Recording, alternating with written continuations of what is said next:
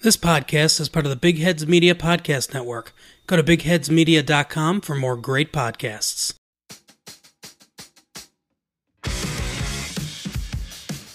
Hello, everybody. Welcome back to Franchise Tag. I'm your host, Eric, and joined alongside me, as always, technically not joined alongside me, but you're over the phone. Chris is sick, but he's here today to do the show. Chris, how you doing, man?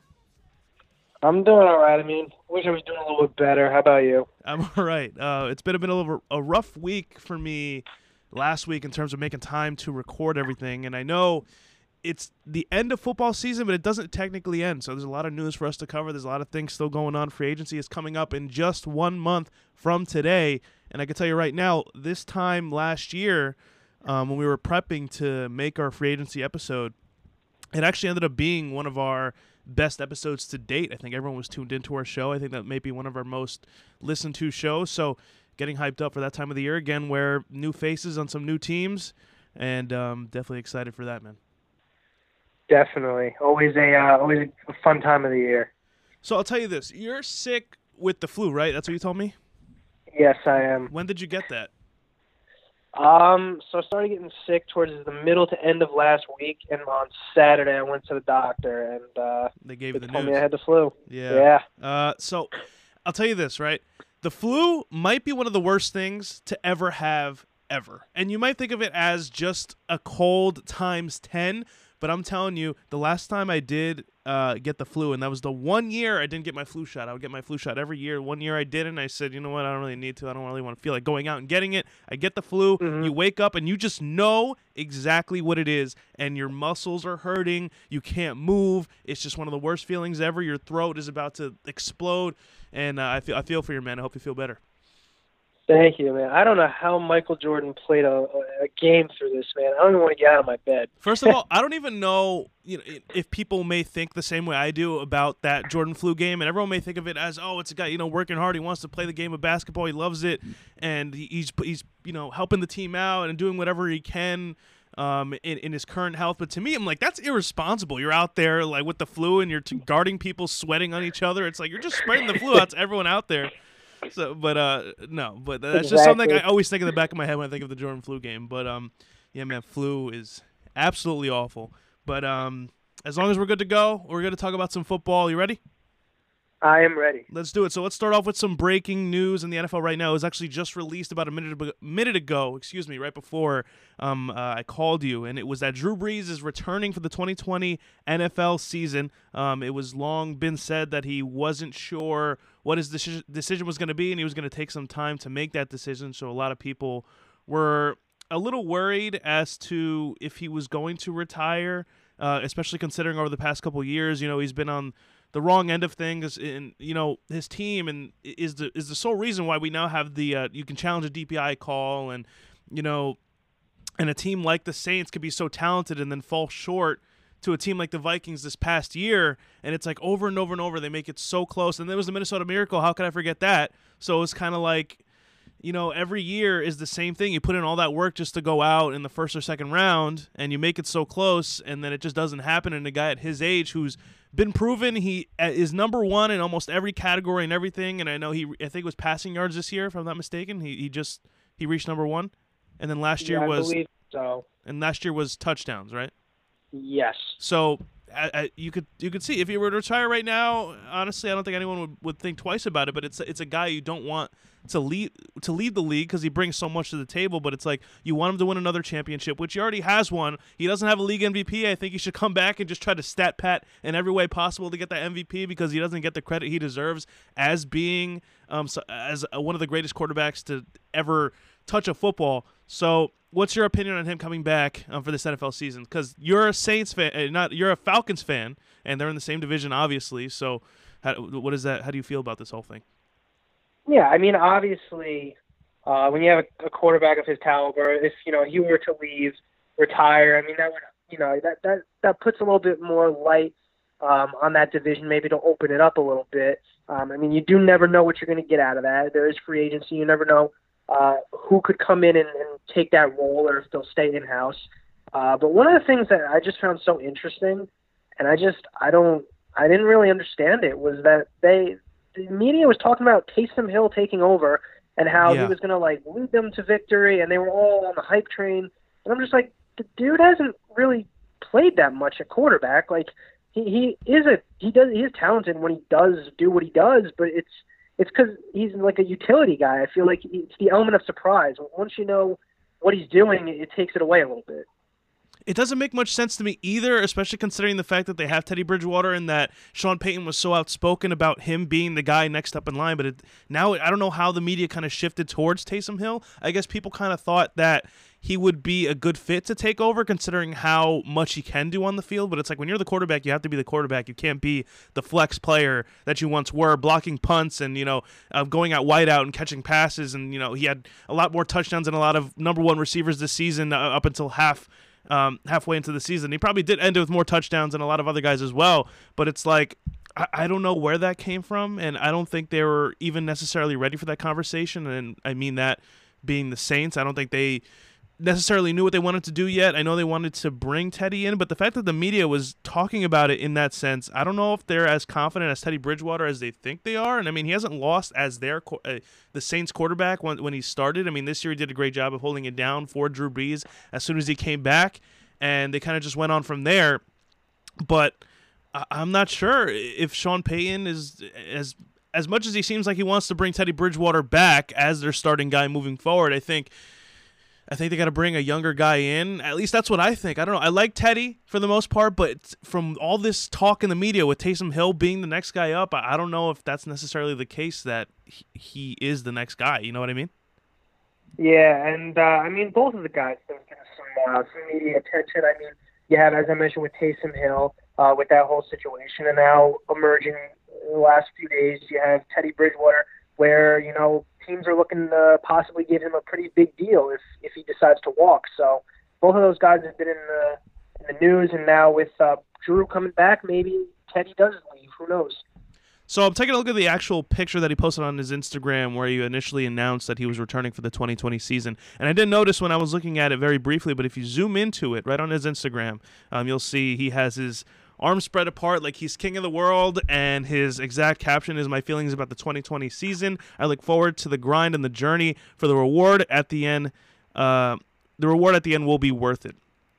Love you. Hashtag Who Dat Nation. Uh, let's make another run at it. So it seems to me, I feel like at this point in his career, he knows he's making it so close, and I, I, I literally applaud the effort that he's putting into this team and how much he loves um, the Saints organization. But it's like I honestly, honestly, and in a perfect world, I would love them to make the, an, a Super Bowl and actually win a Super Bowl. Again, I was already predicting last year, um, well, not last year, this just past year because it just ended less than a month ago, um, that the Saints and the Ravens will make a Super Bowl. Just to watch old school versus new school, and you know, seeing Drew Brees hold it down, maybe winning another title. Um, but that didn't come into fruition. So I can definitely see them not making another Super Bowl again this year. And he's just gonna have to. It's just gonna be the same thing over and over again. It's gonna come full circle, and it's it's gonna just be him deciding whether to retire or not, and then trying to make a comeback. I feel like if they do fall short, I'm saying like really really short in terms of like the regular they don't even make it past the regular season or they get to like the first round and they don't even make it past that then or if they don't even get a buy or something like that then he would definitely consider retirement but the fact that they're coming close each and every year i feel like that's the only reason he's coming back i, I don't see them making it to another super bowl next year there's going to be too much talent i think on every other team that just has more fuel in the tank than i think drew brees and the saints do and i love the saints but it's hard for me to say that but i think that's the truth of the matter for sure Yeah, I mean it's nothing really is guaranteed in this league. I mean, you could have a team. I know that there's a such thing as a Super Bowl hangover, but you look at a lot of teams. There are some teams that they'll have a great season for one or two years, and then all of a sudden everything changes, and you know you you never make it back to the playoffs, or you never make it back to the Super Bowl, and you know you never will get that shot. They've had three opportunities in the last three years. Uh, they made it back to the playoffs. They've tried to move forward, make it to the Super Bowl. They they were not successful in that. Um, but I feel like, yeah, as you mentioned, the team and everybody around them, including the fans, are, are looking at it as okay. Well, they, think that there's unfinished business, and that the Saints are, you know, gonna make that playoff run and, and make the Super Bowl. And in reality, it's hard in itself just to make the playoffs. Um, so I mean, it, it I believe that you know everybody wants to make the playoffs. It's a big thing. Um, but it, it is hard when you haven't had the biggest playoff success. I mean, there has been some controversy surrounding uh, the Saints, especially, but um, it, it is going to be an interesting season to see, um, especially since I mean he's not coming out openly and saying it, it's going to be his last year, but there is a good chance that it is going to be his last year coming up. So this morning at 7 a.m., Field Yates just tweeted um, NFL free agency begins one month from today with Tom Brady, Drew Brees, Dak Prescott, Philip Rivers, Ryan Tannehill, Derrick Henry, AJ Green, Amari Cooper, Chris Jones, Yannick Ngakoue, Jadeveon Clowney, and Shaq Barrett amongst those currently scheduled to hit op- the open market. And about eight minutes ago, uh, Michael Thomas on Twitter uh, quote tweeted it and said, "Erase Drew Brees, please." Smiley face. So yeah, you can tell he's excited for him to come back, considering the year he's having. And we're gonna get the, we're gonna talk about the um, NFL season awards in a little bit, which Michael Thomas was on that list. Um, I'm sure everyone knows by now. We just haven't had the chance to talk about it. But um, anything else you want to add on Drew Brees? We've got a long list of things to talk about today. Glad to see him back. Um, it's just a matter of everything we talked about before. We're just gonna have to see what happens by the time the regular season ends, heading into the playoffs, and how far they get. Yeah, I mean that's that's pretty much all I had to say. Uh, basically, what you kind of just summed up there. All right, welcome back, Drew Brees. So Philip Rivers, a quarterback we know that is actually done with his uh, team, which was the Chargers, because he officially moved out. Um, I think he moved to Florida, if I'm not mistaken. Is that what um, the report that came out? Do you know? Um, I'm not 100% sure, but that that's pretty funny if he did. Yeah, but pretty much they, they, he moved out, and that was before any of the announcements happened. And he was he's just like, yeah, we want to move back closer to home. And everyone was speculating that he was done. And once you move out, you're pretty much done because uh, why you know he's been, he's been there his whole entire career. So why is he moving out now? So it was kind of uh, yeah, it was kind of already known that that was actually going to happen. So he's done. And a lot of what's been talked about with with Philip Rivers is where is he going to go next? Um, in all honesty, when I was thinking in my head, I'm like, why would he have to go anywhere else? And I know in his career, it's kind of been a lot of ups and a lot of downs. But I feel like you know, with a guy like him who's haven't missed a start or anything like that, that's something you definitely commend for a lot of you know quarterbacks, especially in his draft class. You know, like Eli Manning, Philip Rivers, and then Ben Roethlisberger, who's gotten hurt towards the tail end of his career, but they've all had their successes. And then there's Philip Rivers, who hasn't had you know the chance to actually compete for a Super Bowl ring. Um, do you think? I, I, more more signs point to him going to a different team rather than not. So I'm just gonna ride with that because in my head I always imagined him like if he was gonna move out and move closer to home and you know spend time with all the kids that he has. I think he has like nine kids or something like that. Probably moving on to yeah, ten within like the next year if because uh, he's just gonna keep having more and more kids. But it's like. I don't know if he's aiming to go to a specific team or he'll be done, but uh, again, like I said before, all signs point to him going to a new team. So where do you think he ends up if that's the case? Yeah, I mean, there's there's really only in my head uh, maybe a couple teams that aren't going to benefit from the draft in terms of you know having an early pick in order to get um, a, a, I would say a, a starter quarterback um, just out of that draft. I think it would be interesting um, if he were to go somewhere, you know, maybe like the uh, the Raiders or like the uh, the Bears, for example. Um, I mean, the Bears didn't have an awful season. They didn't have the season they expected, obviously. Um, but I, I don't think that they would have a good enough, you know, they're not going to have a good enough draft to uh, have that opportunity to be able to pick up a quarterback. So uh, I, I could see them. I mean, I know that there's been talks about, you know, trying to get Cam Newton also from them. Uh, so I just, I mean, they're, they've made it known that they're the Bears that they're actively looking for a quarterback uh, to come in. So I, I wouldn't be surprised if he makes it in. Like, you know, maybe pull kind of what happened with Tannehill, where Tannehill came into uh, Tennessee and kind of just kind of took over. But I think with Tannehill is kind of a different story. He's not in the late part of his career. He's still fairly young. He was in the he was in the same draft class as Russell Wilson. Russell Wilson's still on the top of his game. It's just unfortunate that he had Gase when he was in Miami, and he did end up getting hurt. Yeah. He tore his ACL, and it was kind of it's all she wrote for him. But he ended up making you know he won NFL Comeback Player of the Year, which we will talk about later as well. Um, yeah. Well deserved by him. But it's kind of, I feel like it's a whole different story with Philip Rivers because I feel like he does have fuel left in the tank, but it's like um, I feel like there's a lot more options for a lot of these other teams because again, you have Tom Brady, who's a name that's been thrown out there, which I don't really think he's going to be moved at all. I mean, yeah, we'll about, I, I, don't either. I mean, we'll talk we'll talk about that a little more, but again, like you mentioned before, like they're looking at a guy like Cam Newton, they're look, you know, and um, and the draft is coming up too in a in a heavy quarterback dra- in heavy quarterback draft class, so it's kind of like. I don't know what, where Philip Rivers would be placed, but I don't know if you saw this. Melvin Gordon thinks Philip Rivers will land in Indianapolis. What do you think about that? Yeah, I mean that is an interesting take, and uh, I know towards the end of the season, I do remember hearing. Um, I don't know exactly how accurate it is. I don't remember who came from, uh, but I do remember hearing that the front office was not, you know, thrilled with Jacoby Brissett, and they didn't know if he was going to be the long-term option.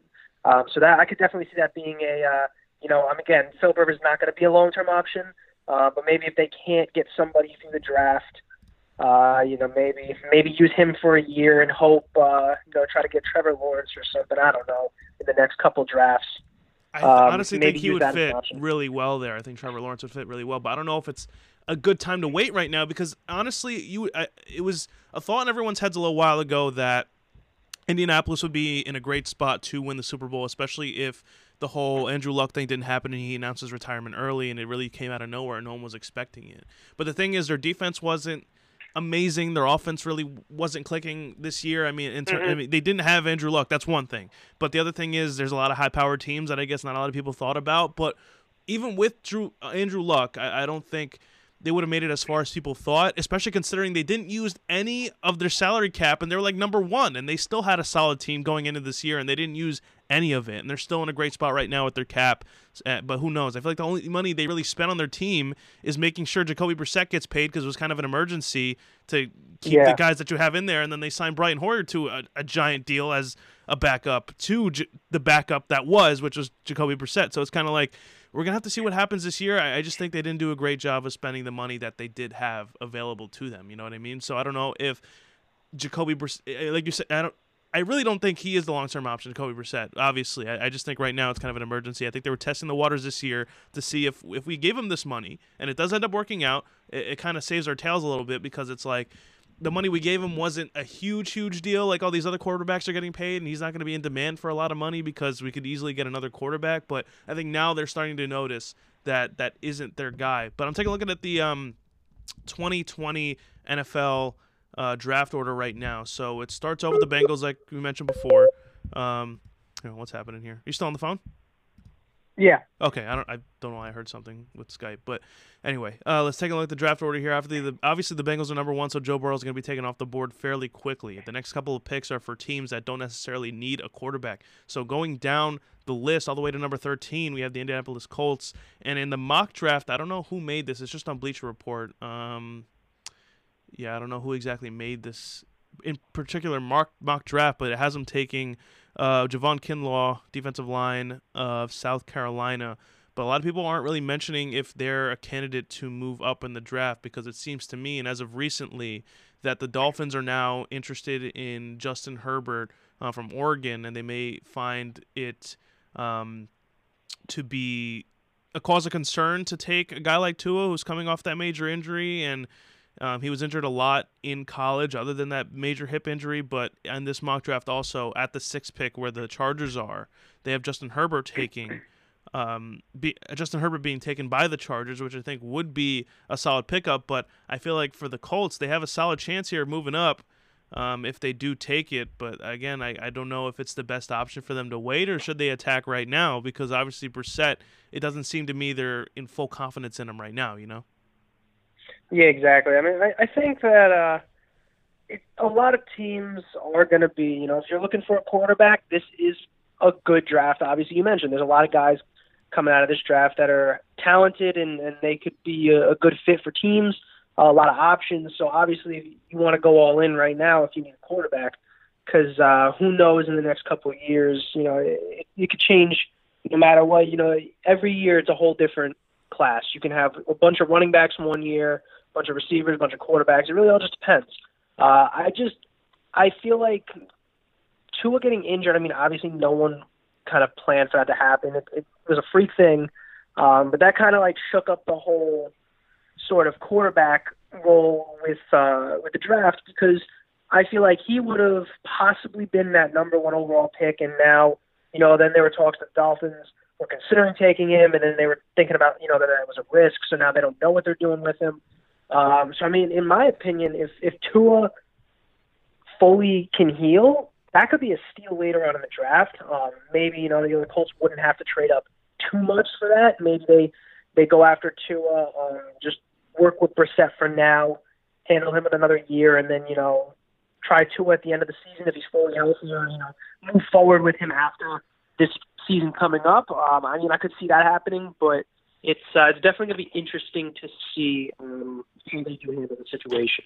And it also depends on how the Colts spend their money. You know, if they do end up being solid inside and out without that quarterback position being filled, they can wait, like we mentioned before, for a guy like Trevor Lawrence, who I do think is going to be number one off the board. So they're really going to have to do bad the next couple years in order to get that pick. So even that's a little bit of a risk. So who knows if they do trade up in this draft to try to grab someone like Justin Herbert? But it seems like the Chargers are in um, the driver's seat to try to grab a guy like Justin Herbert, and then the, and then who who knows? Like you mentioned before, if Tua does not end up being taken at five, and say the Dolphins t- end up taking um, Herbert instead, um, th- this could all come together for the the Colts if if that ends up falling on their lap. So we're just gonna have to see what happens there, but.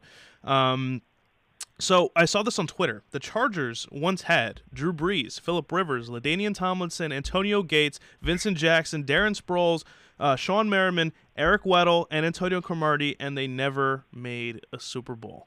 What do you think about yeah, that? I, I have seen that. Um, I mean, also adding on top of that, there was one year, I don't know, it was the earlier 2000s, uh, but they were ranked, I think they had like the number one offense and or defense. I don't remember if it was both. Um, but and I don't think they even made the playoffs that year. No. So They- that, they had that tr- they had trouble. Just, uh, Yeah, they they couldn't Yeah. it couldn't come together for them, and it's surprising with all that star power on that team. Yeah, and I mean, um, I mean, I mean, you know, it, it not all those guys are under the product of oh they kind of blossomed later on in their careers, like they became a name somewhere else. I mean, LaDainian Tomlinson was a stud there. Philip Rivers earlier on in his career, he was not bad at all. No. Um, I mean, you know, he's not bad now. He's just, I feel like he's kind of on his way out. He's struggling. Um, I mean, Vincent Jackson was was good with them. Antonio Gates was known as probably one of the best tight ends um, in the league. Eric Weddle was was a young guy then, um, but he Just retired recently, yeah. Yeah, um, I mean Cromartie, uh, he, he was pretty good there. I do remember uh, him playing, but he did also perform well on other teams. Uh, so you mean just some of those guys that you named? I mean, it's it's definitely. I mean, and then Drew Brees, but they had the whole injury issue. They were nervous he wasn't going to return uh, and be the same. But I mean, it's it is it is strange that they had some of these guys and they just couldn't put it together. Yeah, and again, it could still be an option for a guy like Philip Rivers to end up um, in Las Vegas, um, where they just made their new stadium, new location.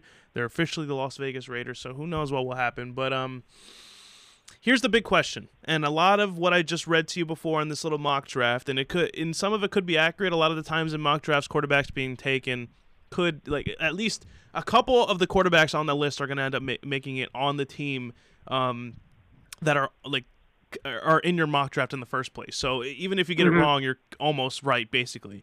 But Yeah. the question is the big quarterback that could be taking one of those spots instead of being drafted because those teams could be draft back. Uh, I mean, um, you know, trade back in the draft.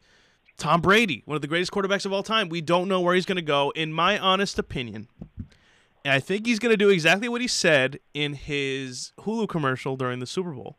That he's, I don't think he's going to go anywhere. I honestly think he's going to stay with the Patriots. I honestly think he loves the attention that everyone's giving him right now, especially in the media, just to end up sticking around and taking another discount. I know a lot of people are saying that he's want, he wants to make money now, but it's kind of like.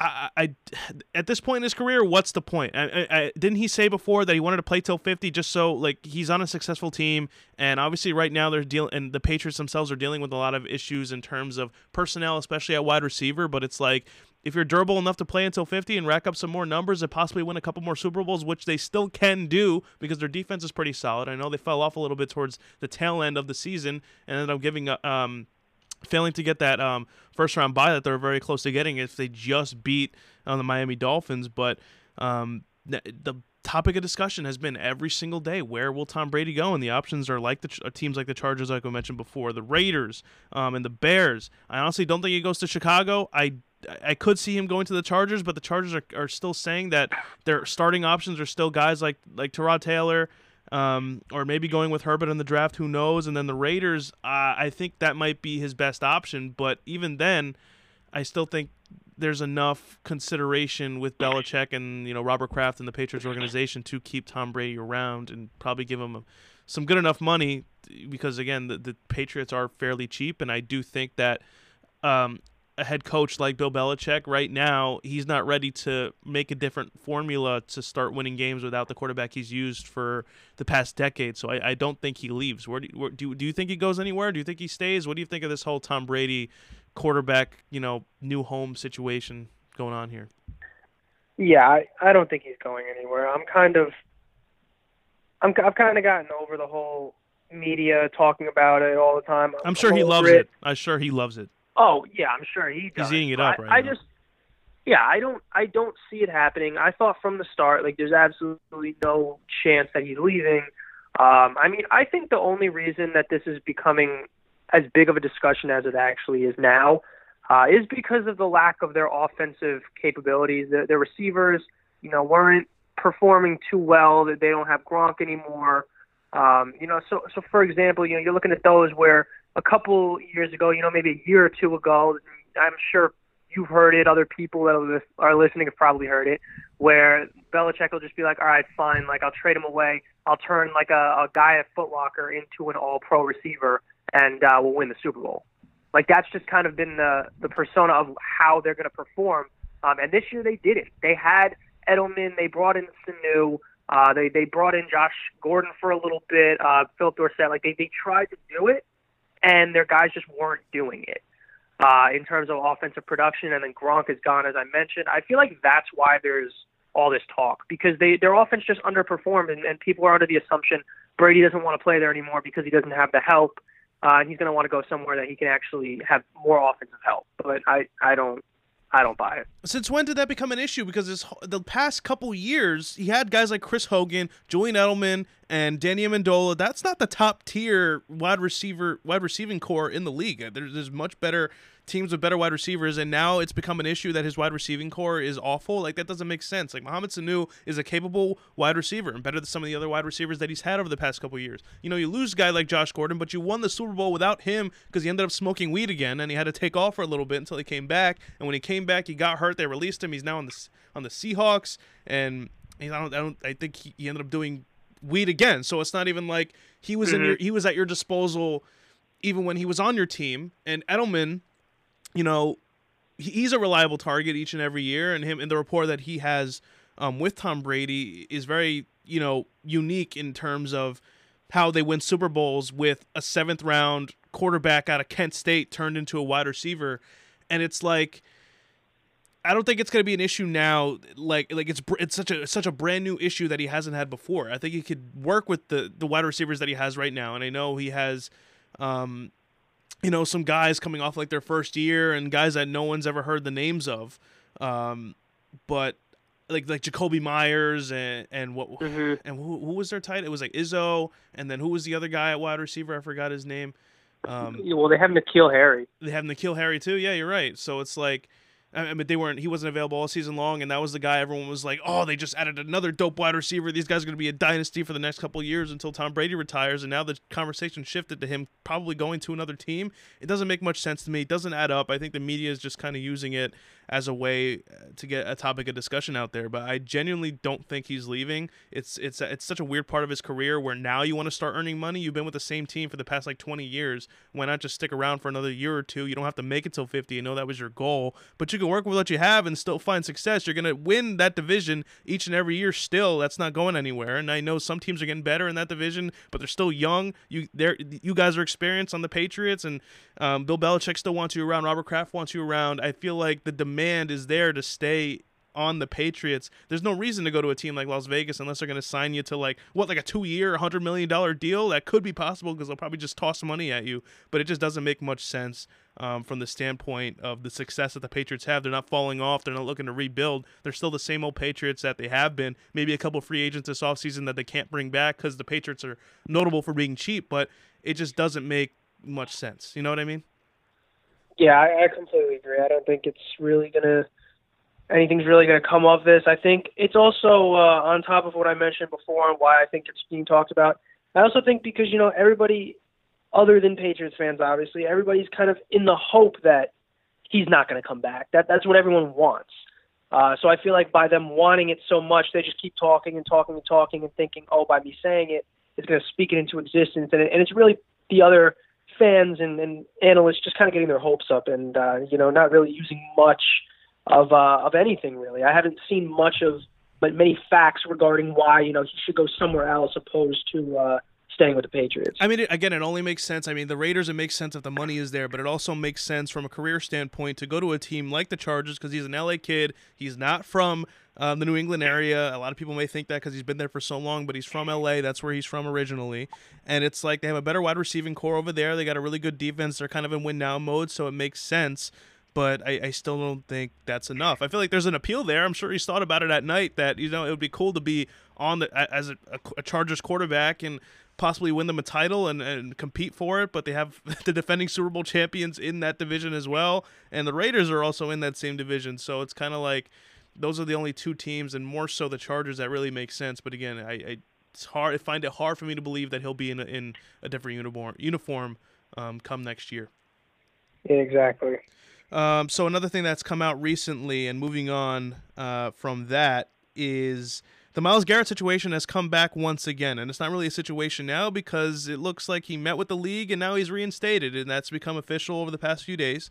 And um, he did an interview uh, where he said that Rudolph did say a racial slur, and this was a topic of discussion when it first happened because there was a lot of yes, I there was a lot of yes he did, and no he did, no I didn't, you know, situations with um, Rudolph and Garrett, but now that's come back again, so I still don't know really know I, I don't really know who to believe in this certain scenario, and it honestly doesn't really matter who I do. But it's like it's surprising how a situation that could have gotten Garrett kicked out of the league, he comes back and he sticks his ground and says that Rudolph did say it, which I don't think is going to get him in any more trouble because he's already reinstated. But it's like it's it's going to be an issue for a guy like Rudolph to make his case that he didn't say it, and then you have a, their head coach even coming out on first take, agreeing to go on with Stephen A. Smith and, the, and those guys there to say that you know my guy didn't say that. So it's like it's such an iffy situation right now, and again they're going to have to verse each other twice a year moving forward, and I don't think Mason Rudolph is going to technically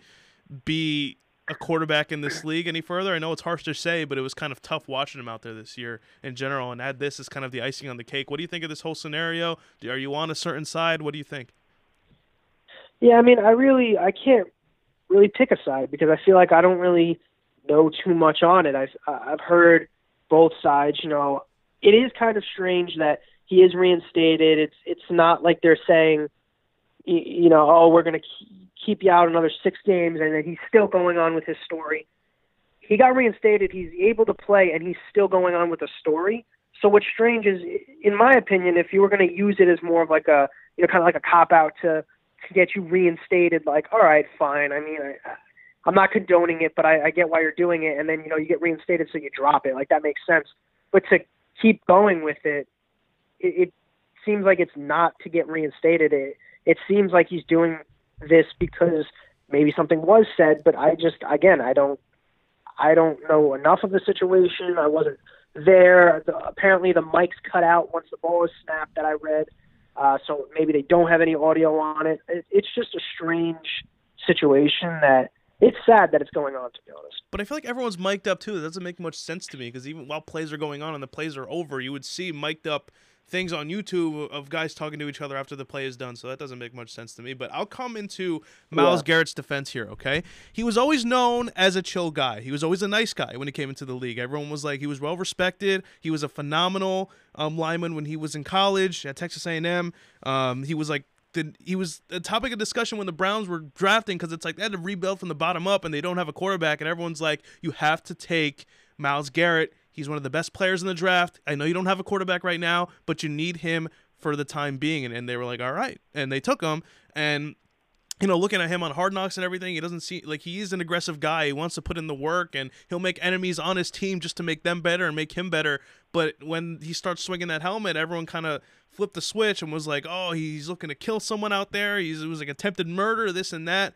But it's like I, I more so believe something had to be said for him to flip out like that because it's the end of the game. If you don't remember, it's not the middle of the game; it's the end of the game yeah, when like, nothing really matters. Eight seconds left. It was like a decided winner already. Doesn't matter. So why would you react like that and start swinging helmets? So who really knows? But I, I don't think everyone should go out there and start making Myles Garrett an enemy. I think people will make the case that they want to make Mason Rudolph an enemy, but who knows? He was just out there doing his job too, and you know, I guess we'll never know what was actually said unless footage ends up coming up in the near future. But I, I don't think any of these guys should technically be, you know, on the wrong side of anything because there's not enough proof to really pick a side in a sense because I know like Myles Garrett's a great guy and I'll make that statement over and over and he's a great player. Mason Rudolph is, you know, a guy that had had some issues in the past in term uh, on his Twitter account. I don't know if you remember, but he he said a bunch of things like that maybe not a lot of people agreed with in terms of politics, and people and it resurfaced Yeah. as he was becoming the starting quarterback in place of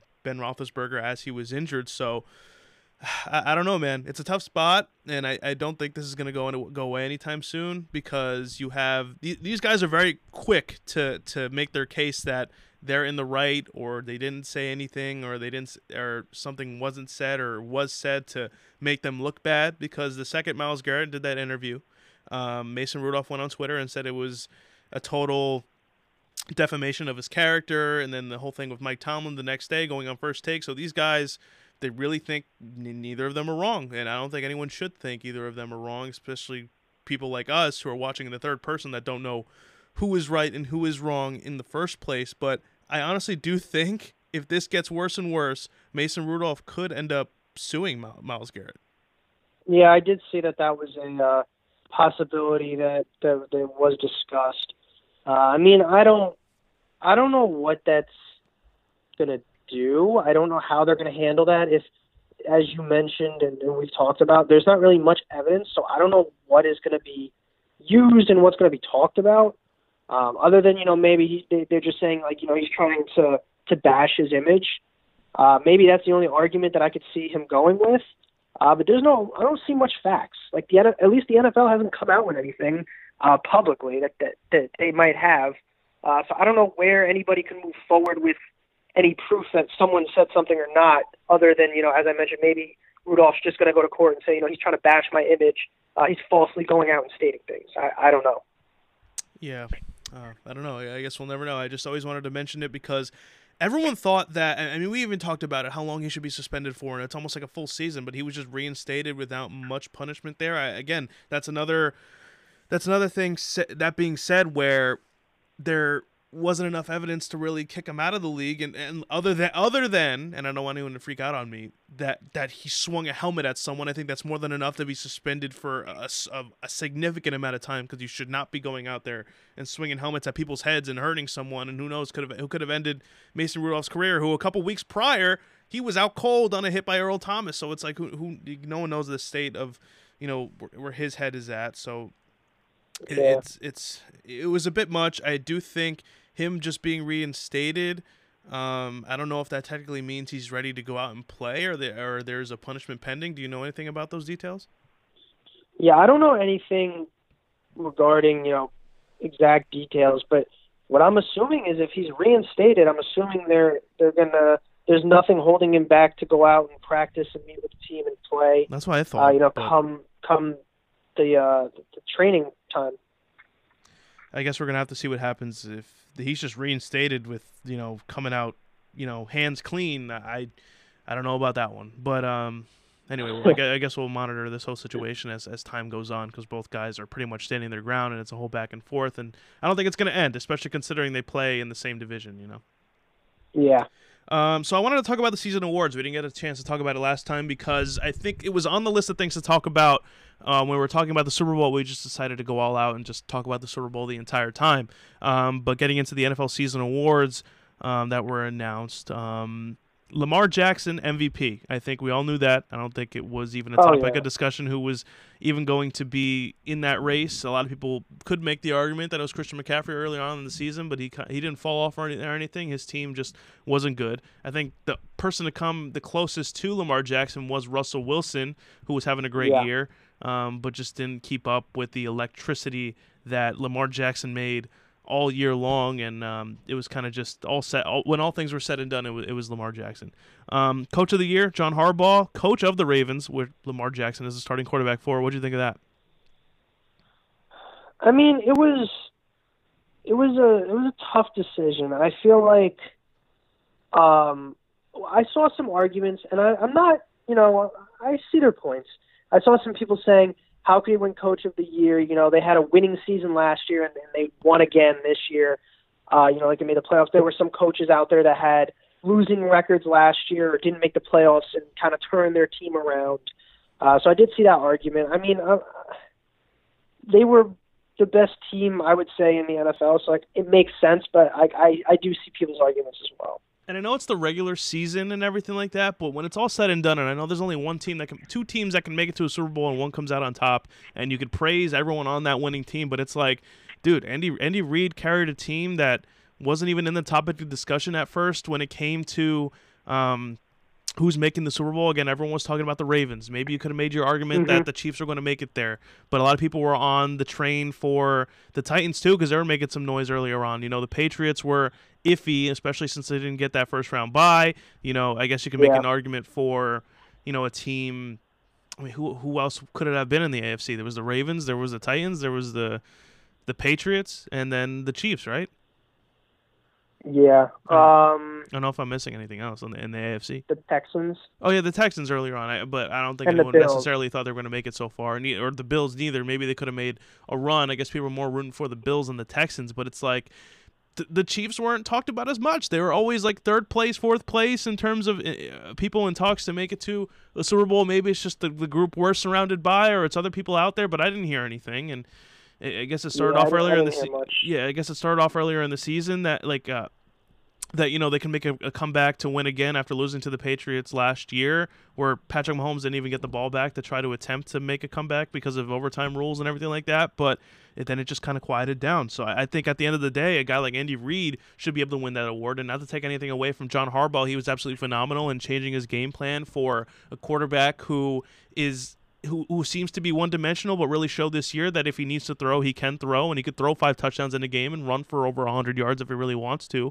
And so it's like if you're able to switch from a guy like Joe Flacco, who can sit in the pocket and known as the traditional quarterback, who is very tall, stands back and and, and finds an open receiver downfield, and to, and to turn to a guy who you trade up for because not a lot of people uh, had confidence in him or knew what to do with him, and you take that chance and you you tra- you build up a guy like Lamar Jackson to fit into a brand new scheme that you have to make up at this point in your career where it's like you've seen it all, you've won a championship, and now you're starting to make a new run with a young guy who is going to pave the way for a lot of future quarterbacks to have that type of play that we haven't seen since Michael Vick, or you can make the argument for a couple other people, but Lamar Jackson is now the face of that type of game where he's dual threat and everything like that, and more so him running.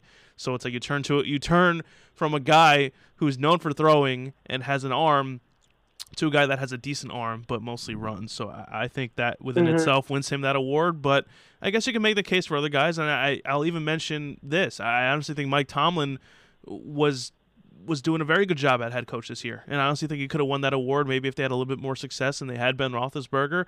Um, but I think what made it so special is that he didn't have Ben Roethlisberger. Like they had, he had to work with with Duck Hodges and they had to work with Mason Rudolph and figure out who to who to start and who to bench. And your defense is, is has been doing amazing all year. And you make a move to get a guy like Minkah Fitzpatrick, who is very young, and you use a, use a first round pick right away just to get him. And he's he's potentially switching uh, he's, he's potentially taking the place of that pick that you gave up because he's still very, very young and he was on a team that wasn't successful and you really didn't get to see much out of him. A guy like TJ Watt, who was in discussion as Defensive Player of the Year, and you were able mm-hmm. to have a positive record. And there's teams like the Jets who are supposed to have a phenomenal year this year and ends up, you know, maybe competing with the Bills and the Patriots to get first place in that division and did absolutely nothing and they spent money here and there whereas the the, the Pittsburgh Steelers just had to work with what they had at the moment at the time being so I think you can even make an argument for a guy like him. But again, it's more of a reward for success rate in terms of your record and making it into the playoffs and stuff. Well, yeah, I mean, I think two guys that uh, also I don't again I don't know the exact total uh, in terms of votes that each candidate might have gotten for these uh, these nominations, um, and I don't know the order. I don't know who was even in the running, uh, but I know two other guys that were um, people were considering, you know, just out of people, maybe not the ones who vote for the the honors. Uh, but they were talking about how LaFleur, Matt LaFleur, came in as a first year coach, took the uh, took the Packers to the playoffs with had a really good record as well. Um, and then the, other people were talking about Kyle Shanahan, where he turned. I mean, I know that there were some injuries on that team last year, which you know they they underperformed in that aspect. Uh, but to say that they didn't even make the playoffs really did nothing, and uh, ended up making the playoffs, and at that point, uh, you know, they were in the Super Bowl. They were also arguing uh, he could have been a candidate as well. So, according to this article that I just found from the San Diego Union Tribune um, for the AP NFL Coach of the Year voting, this was posted on February 1st. Uh, the voting for the 2019 NFL Coach of the Year, selected by the Associated Press, and the ballot and the balloting by a nationwide panel of the media. John Harbaugh had 27 and a half votes. Kyle Shanahan 14 and a half votes. Matt LaFleur 3 votes. He had more votes than Mike Tomlin who had 2. Sean McDermott also had 2. Um, obviously for making the playoffs 2 out of the 3 years he officially came in. Um, and then mm-hmm. Sean Payton had one. So it was kind of like Andy Reid didn't even make it because a lot of people didn't think they were going to make such a run come the playoff time. And they know Andy Reid is a great coach, and a lot of other new coaches out there that are turning franchises around, like Kyle Shanahan, who over the past few years had to dig through the gutter to get to where he is right now. He went through like two win seasons, three win seasons, slowly building that team that no one really thought would, uh, you know, make a running this year, and maybe people did, maybe people mm-hmm. didn't. But a guy like Matt LaFleur, who's brand new, brand new to the coaching scene, who went from you know being an assistant coach and everything on the Redskins and, and other places to being a head coach and making this franchise that has a, a successful quarterback who has been successful, but to to make them look even better. And you know Sean McDermott, and I could say a lot about you know Sean Payton and Sean McDermott as well. But it's like Harbaugh kind of kind of swept that swept that uh, category in terms of voting. Yeah, I mean, also as you were talking about before, what I found interesting was, uh, yeah, I mean, you do have Aaron Rodgers, who is a phenomenal quarterback, uh, but their receivers, you know, Davante Adams was hurt for a little while throughout the season. Their receivers were not anything special, and they still went out there and were winning games and, and putting up numbers. Um, I mean, I know we mentioned throughout many podcasts throughout the season, uh, you know, Aaron Rodgers is not being Aaron Rodgers; he's just getting the job done. Uh, but you know, it, it produces a win. That's all that matters. And uh, LaFleur was finding ways to win. Uh, so as you mentioned, know, that is impressive as well. Also, as we steam throw steamroll through this list, offensive player of the year, which was a lot of controversy around uh, the winner here, which was Michael Thomas, and I honestly think mm-hmm. um, I don't have a problem with him winning it because he had such a phenomenal season because he didn't have Drew Brees all year long, and he was putting up numbers at a massive rate. And I think he has the most catches by a wide receiver at his age right now, if I'm not mistaken. If that is that the category? Uh, I believe so. Yeah, so he ends I up he ends he up winning. He ended up finishing strong. A lot of people want to make the argument that a guy like Christian McCaffrey should have won that award. What do you think of that? Yeah, I mean, my whole, uh, if if you would say, if I do have an issue with it, I guess you would say my issue with it would be that he did, uh, you know, he had the the record for the most uh, catches. He passed Marvin Harrison uh, for most receptions in a season. Um, and I mean, I did look back and I did see Marvin Harrison's stats, his uh, stat line as well when he did get that record. Um, and both of them did not have much yards, like in terms of, I mean, Michael Thomas had about like 1,700 something yards, which is a lot of yards. Um, but in terms of how many receptions they were getting, it was looked at as there have been guys who have had less receptions, who have had almost the same amount of yards or more yards. Um, and, and I'm just looking at it as, you know, his average yards per catch. I know that's like everybody's favorite stat to pinpoint on him because he's he's more of a people say he's a shorter route guy. He he doesn't go deep. Uh, he he just catches, um, you know, basically they're saying you know he catches a ton of balls, he gets a lot of looks, and that's why he has a lot of yards, and his, his numbers are, are amplified because of that. Um, I mean, yes and no. I, I I think that he. I think that he did benefit a lot from getting almost fed the ball. So that that is, I mean, that's that's why you're going to get the record uh, for most receptions. That's how you get it. Um, but I mean, I just feel like I don't know who else would have gotten it. That's the thing. I don't think there were many options. I mean, I know McCaffrey did have a really great season. Um, it, it's just again, I feel like it's more of a success thing, as you mentioned with the head coaching. Uh, so they're gonna they're gonna be more inclined to give it to a guy whose team had more, a lot of success um, because it's like, oh well, they could have contributed more because their team did better um, than to just a guy who, whose team didn't make the playoffs. If you're talking about just McCaffrey. So uh, I'm reading now. I don't know what website I'm on right now. It might be Bleacher Report. I don't even know. But Thomas won the award over stiff competition from Baltimore Ravens' QB Lamar Jackson and Carolina Panthers running back Christian McCaffrey. Thomas had the slight lead over Jackson with 19 votes. Jackson notched 17 votes. McCaffrey had 12. Russell Wilson and Pat Mahomes both had one. Wow. So I mean, I mean, it was kind of I- close, but you know, Michael Thomas had just more than enough votes to end up winning. I thought it was gonna be, I thought it was gonna be much closer than that, but it turns out Lamar Jackson was in the middle of them too. Yeah, I mean, I think ultimately what ended up kind of solidifying it for him was him getting the the reception record. I think that's ultimately what it was, um, because there have been guys in the league that have put up, as I mentioned, they've put up more yards, uh, maybe more touchdowns in a season than what he has.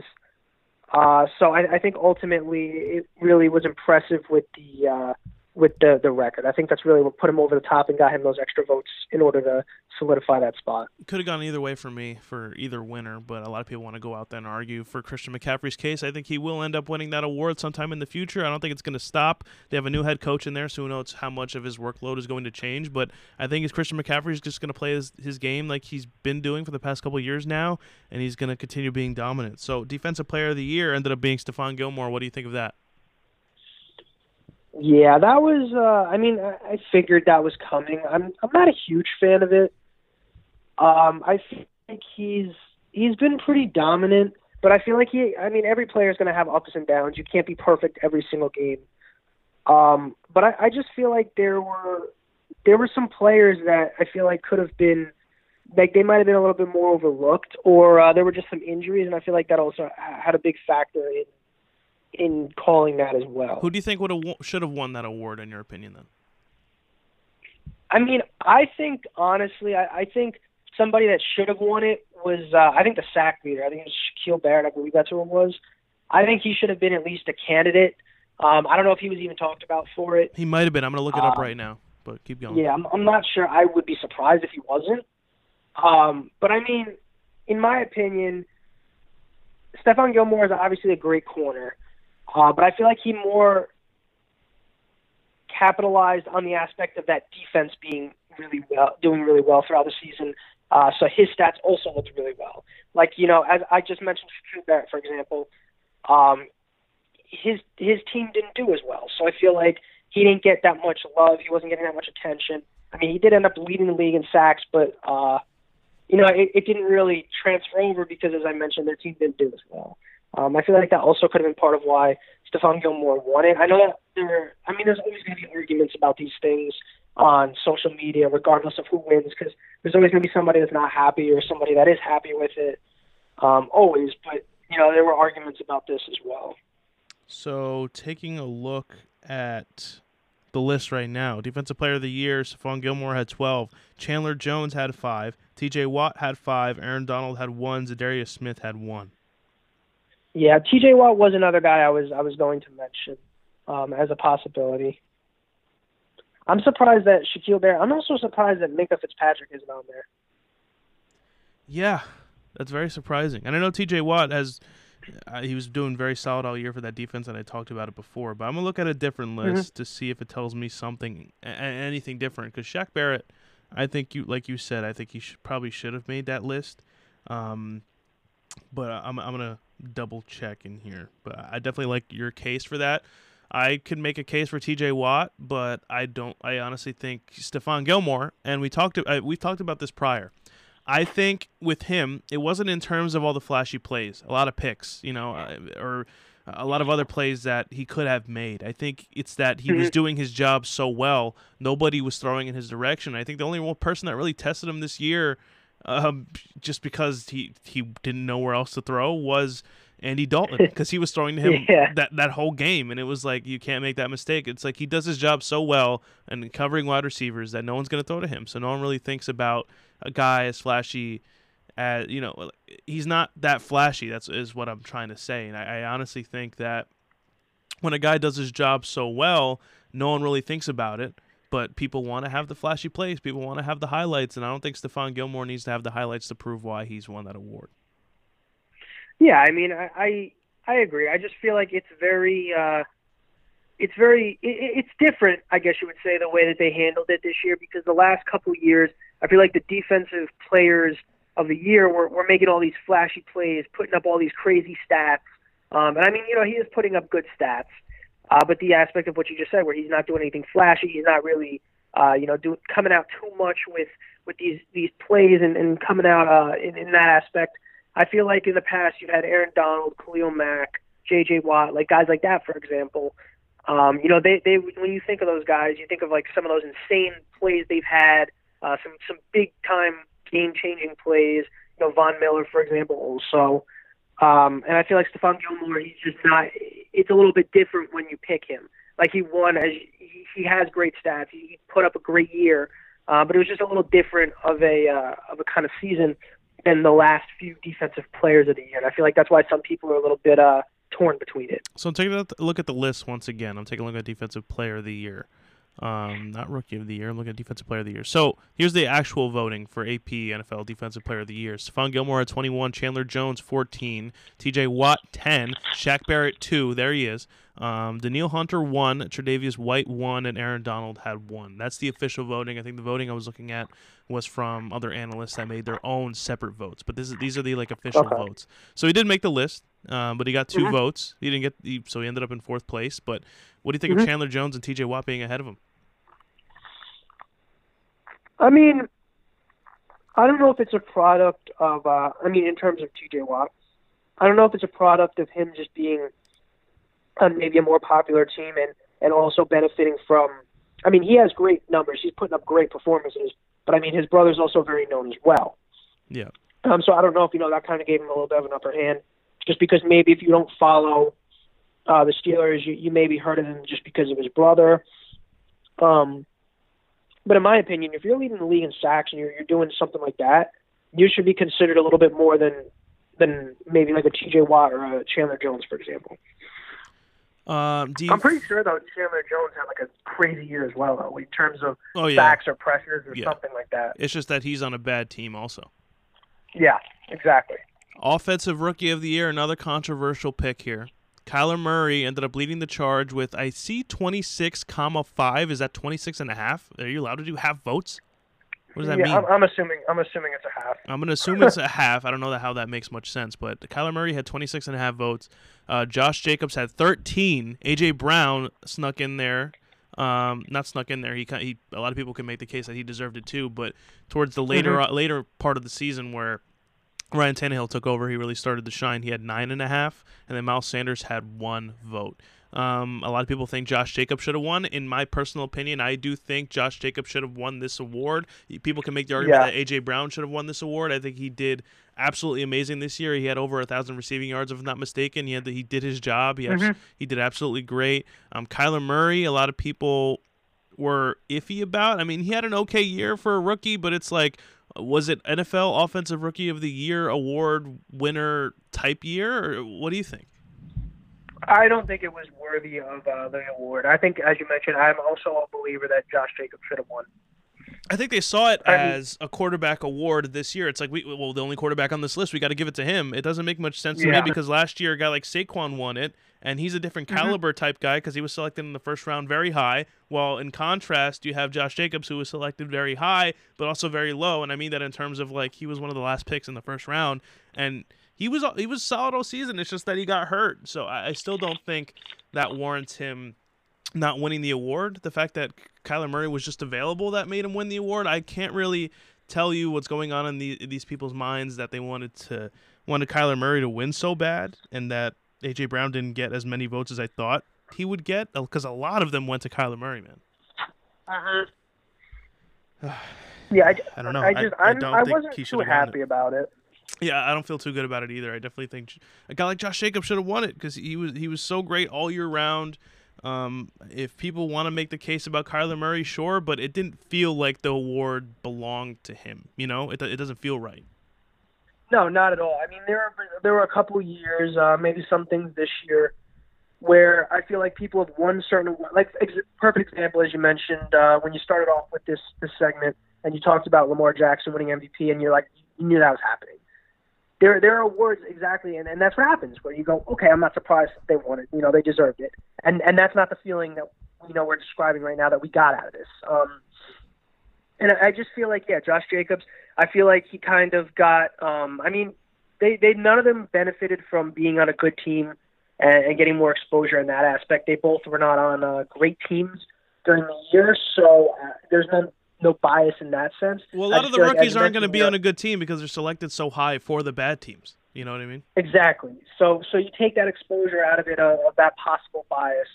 Um, but yeah, I, I feel like it was just because you know Kyler Murray was so talked about going into the season, and and he's the like one of the quarterbacks that, that you know had, had all this exposure going into the draft, coming out of the draft. Is he going to go to the MLB? Is he going to play in the NFL? And, and I feel like you know that kind of they talked about that so much, um, and they, they kind of wanted him to win it in the sense of that you know if that makes sense. So defensive rookie of the year was Nick Bosa. What do you think of that?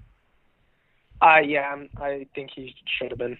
Uh, yeah. You want to know why? Because taking a look at the votes, Nick Bosa, 43 votes, Maxx Crosby, 4, Devin Bush, 2, Josh Allen, 1. And uh, Josh Allen at one point did have the exact numbers Nick Bosa did, I think, towards the beginning of the season. But Nick Bosa just kept going off, and he makes it all the way to a Super Bowl, and he ends up getting that award as the number two pick in that draft, um, where Kyler Murray was the number one pick. So both rookies.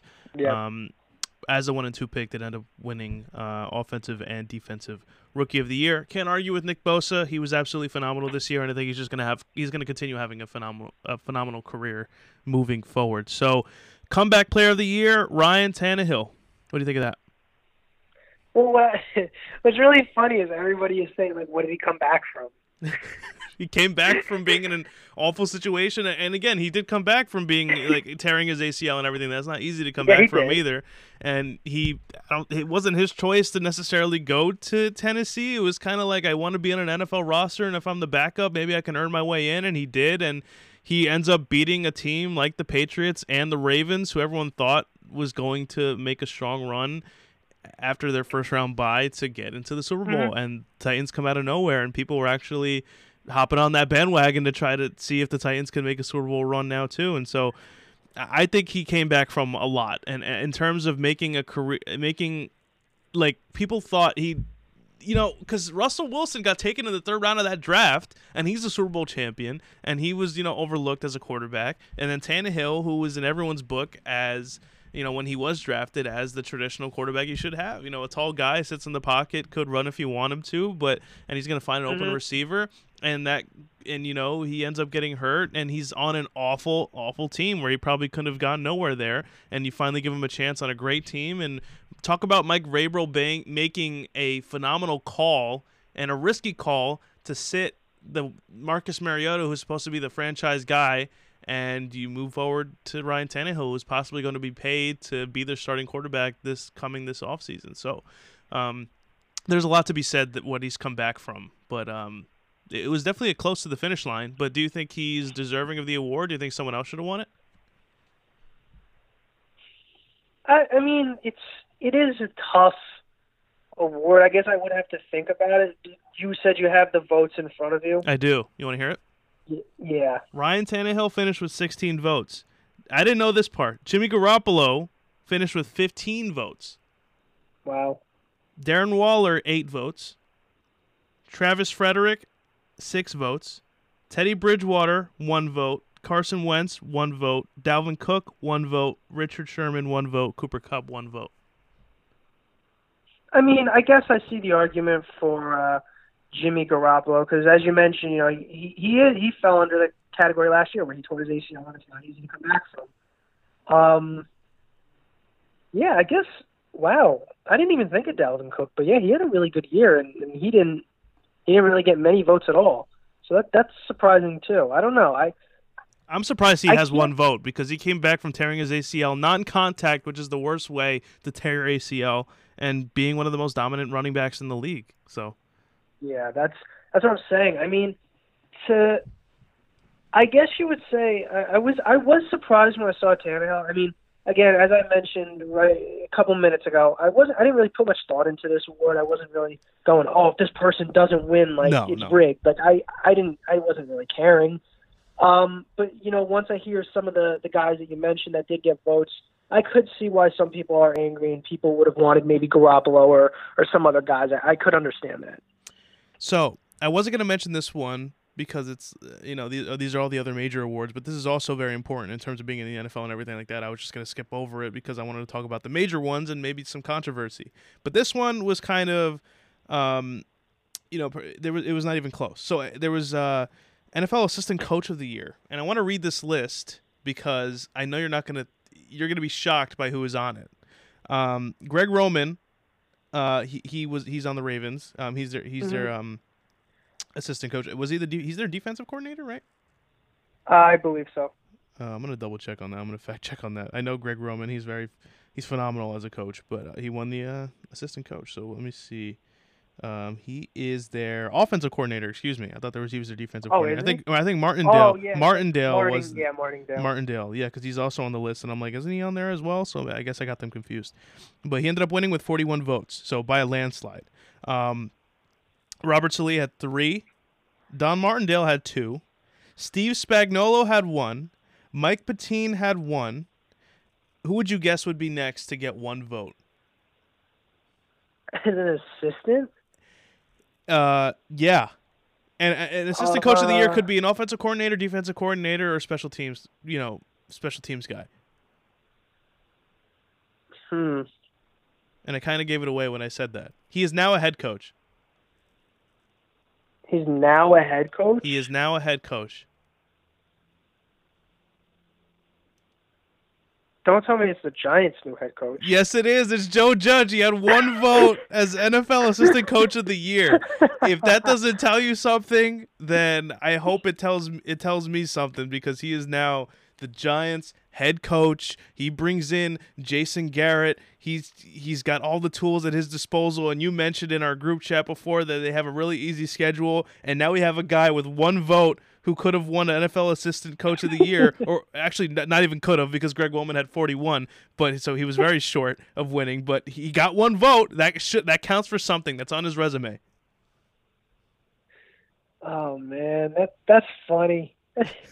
He got a vote, man. I love it. That's I'm that's really funny. I mean, I just He was a good Yeah, special teams coach. He was good. yeah, I mean, I figured, you know, I, I figured that the Ravens coaches were going to be on there. I knew that was coming, and I knew Oh, with yeah. the 49ers defensive coordinator, I mean, there were there were talks like he he did amazing too. Uh, but that's funny. Oh yeah, yeah. very very funny, but at the same time, you have to think about it in a serious sense because it's like he's he's jumping from special teams coordinator right to head coach, and who else did that in their career and is now successful as head coach? Was it Belichick? No. He ended up It winning coach of the year this year, and that was John Harbaugh. He was Oh. he was a special teams coordinator his whole career, and then he jumped Oh, straight to head coach, and he ended up winning a Super Bowl, and he's probably he could end up winning one in the next couple of years. So it's like That, that, there's there's there's a strong chance there. You know, it's history. It's it's in the history as something that has happened, but we're gonna have to see with Joe Judge. we will have to see. I mean, there. I don't know. We're, it, it's an interesting time to be a Giants fan. That's what I could say. Hundred percent. So we're just gonna have to see what happens there. I'm, I, I could tell you, I'm very excited. And it, and what's gonna be more hilarious is that if Jason Garrett does well, no one's gonna bat an eye. But if he does awful, everyone's just gonna toss him under the bus. Oh yeah, no, I could totally see that happening. I mean, he's. I think he was a good play caller. I just don't think he was a good coach, like head coach. I think so too. But you can make the case for that for a lot of people. We're just we're just gonna have to see. So now is the point in the show. We're just gonna do a little bit of house cleaning before we wrap up. So I got a lot of things written down here. Still, we'll just go through it and see where we get to. But the Lions have discussed trading their cornerback Darius Slay with multiple teams. Uh, Adam Yes. Schefter says Slay has one more year left on his contract, so any team making a deal would have to satisfy Detroit and Darius Slay. Um, what I think about the scenario here is that Darius Slay wants to get paid by the Lions directly, and I don't think they're willing to make that commitment. Um, and you know, their head coach Matt Patricia, he's a defensive guy, um, but I'm not sure his way of thinking in terms of being a coach right now because he hasn't really had the tools to be successful. And he, this, if if all goes wrong this year, they may even get rid of him uh, right away because he hasn't really done too too well. Um, you know, making you know play calls and everything, and trying to actually compete. Yeah. And, and they're in a tough division, so maybe they'll give him the benefit again and and fulfill his his whole deal that he has with them. But for Darius Slay, I think it's in his best interest to try to get traded and go somewhere else that he might get paid at because he's too talented to not be winning in Detroit. So it's kind of like a free Darius Slay thing. And I know a lot of Lions fans want to sign him, and I'm sure they're very angry that the Lions don't want to sign him either. But is it worth getting all that money for a guy that's not going to even move the needle a bit because you have the Bears who are always going to be slightly better than you, and I think the Lions could be a lot better than them. Um, who, who who ended up finishing in third place? W- was it the Bears or the Lions? Uh, I'm gonna take it, a it had to be the Bears. I'm gonna take a look here. Yeah, I think it had to be the Bears, right? Um, yeah, the Lions had like three wins. The Bears didn't only have three wins. Yeah, that's what I'm saying. So I, I think that that was the case. I can't think about it on the top of my head, but um, that's that's what I'm saying. I think the Bears are always going to be slightly, slightly better just on that defense alone. Um, the Vikings are making a push for the Super Bowl every year, and you know there's a lot of topics of discussion with that team that you can make, and then the Green Bay Packers, who are always in discussion to make a Super Bowl. So it's like you have two teams in discussions to make a Super Bowl, or at least competing for a Super Bowl. Another team that's just wanting to get a playoff spot, and another one that's just absolutely awful. And you're expecting that team to pay Darius Slay all that money to stick around for the ride of winning two games or three games for the next whatever how many years he would sign. So I think it's in his best interest to try to get traded out of there. Yeah, I mean, I I haven't really thought much of it where he could land because this is relatively new news. Um, I mean, I don't think he's even come out and really had any preferences either. A lot of times, that's kind of how the media starts pulling out teams. They they start pulling out, you know, maybe they grew up somewhere or they they have a house somewhere or something. Uh, Yeah. I haven't heard much of anything. so Nothing I don't. from I don't even know if there's any leads. The only thing I know is that he wants to get signed by the Lions and get that deal from them, but I, I just don't I don't see it happening. I don't even know where do you think he could end up? Who needs a cor- uh, corner right now? Probably the Eagles or the Broncos. That's what I was just gonna say. Yeah, the those, Eagles. those two because because the Broncos, Chris Harris is uh, he's probably not gonna go back there. So That's what I'm saying. the Broncos could definitely use help there. Um, I don't know, maybe maybe I mean Xavier Rhodes is not looking too hot. Maybe the Vikings try to get him. Yeah, but they got that big Um, contract too. So why are you gonna move on from a guy already on a big contract and get give this guy a whole new contract and still have to pay Xavier Rhodes? Doesn't make much sense. Yeah, I mean it's there. I don't know. Maybe uh, there's definitely a few teams. I just we'll know within the next week or two for sure. There's going to be some leads by the next next few podcasts. We're going to have uh, we'll, we'll know for sure where he's going to be. Uh, you know, getting ready to head because as you mentioned at the start of the show, we're we're exactly a month away from uh, from free agency. So So yeah, yeah, we're gonna have to see what happens. Honestly, a guy like Darius Slay, um, since it's only been his, it's been his only team so far. I, yeah, I really think him getting out of there and trying to compete for um, a playoff spot or a title somewhere would be his best option. Because we look at a guy like Patrick Peterson, where he was looking to make a move to leave Arizona, and he's still there, and it's like almost like talent wasted. Because you have a guy like Tyrann Mathieu, he does get hurt, and he does leave the team that did draft him, and he does have a prove it year with the Texans, but he goes to a competitive team on the Chiefs and wins a Super Bowl. You want to see guys like that um, go out there like DBs and just and just give their all for a team that is probably going to find success. But in Detroit, I don't think that's happening. No, I don't. I don't see it happening. Maybe not uh, for a couple of years at, at least. Um, so yeah, if he's trying to, you know, get something, whether it be at least a playoff run, yeah, it's it's. I don't think it's happening in Detroit. anytime So- soon. So another cornerback that um, is looking to find a new home this offseason is Texan is uh, sorry I read this wrong is Vernon Hargreaves. He was just released by the uh, Texans and he was form he was on uh, he was the Bucs first round pick um, and now the Mhm. Texans are saving nine point five million dollars in cap space. Um, again, he was released by the Bucs for by Bruce Arians, who was an absolute savage because he wasn't hustling on a play. Talk about old school coach mentality, but I guess I respect it. He goes to the Texans, and I guess it was kind of a temporary home until he finds a permanent one. Um, he's still a very talented cornerback, and there's a lot of teams looking for some corners. I don't think you can have enough corners in the NFL. You got to have some good ones on your team in order to win. Um, so he's looking to go to a new team. New team. I think the, I think more likely than not, um, the Eagles are going to try to make a move for Hargreaves more than Darius Slay. I think a team Yeah. with, uh, a lot of cap space is going to have to make a move for Darius Slay. I, I don't think uh, Vernon Hargreaves. I think the Eagles are in the hot seat to to give Vernon Hargreaves an amount of money that they think better suits him rather than how much will suit Slay. You know what I mean? Oh yeah, I I mean, Hargreaves is still uh, he's still on the younger side. What was he like a 2016, 2017 first round pick? Yeah, not too long ago. something like that. Yeah. Yeah, so so he's he's a little bit younger than Slay. Um, not much, but you know, a little bit younger. And uh he really has I don't Hargreaves isn't bad.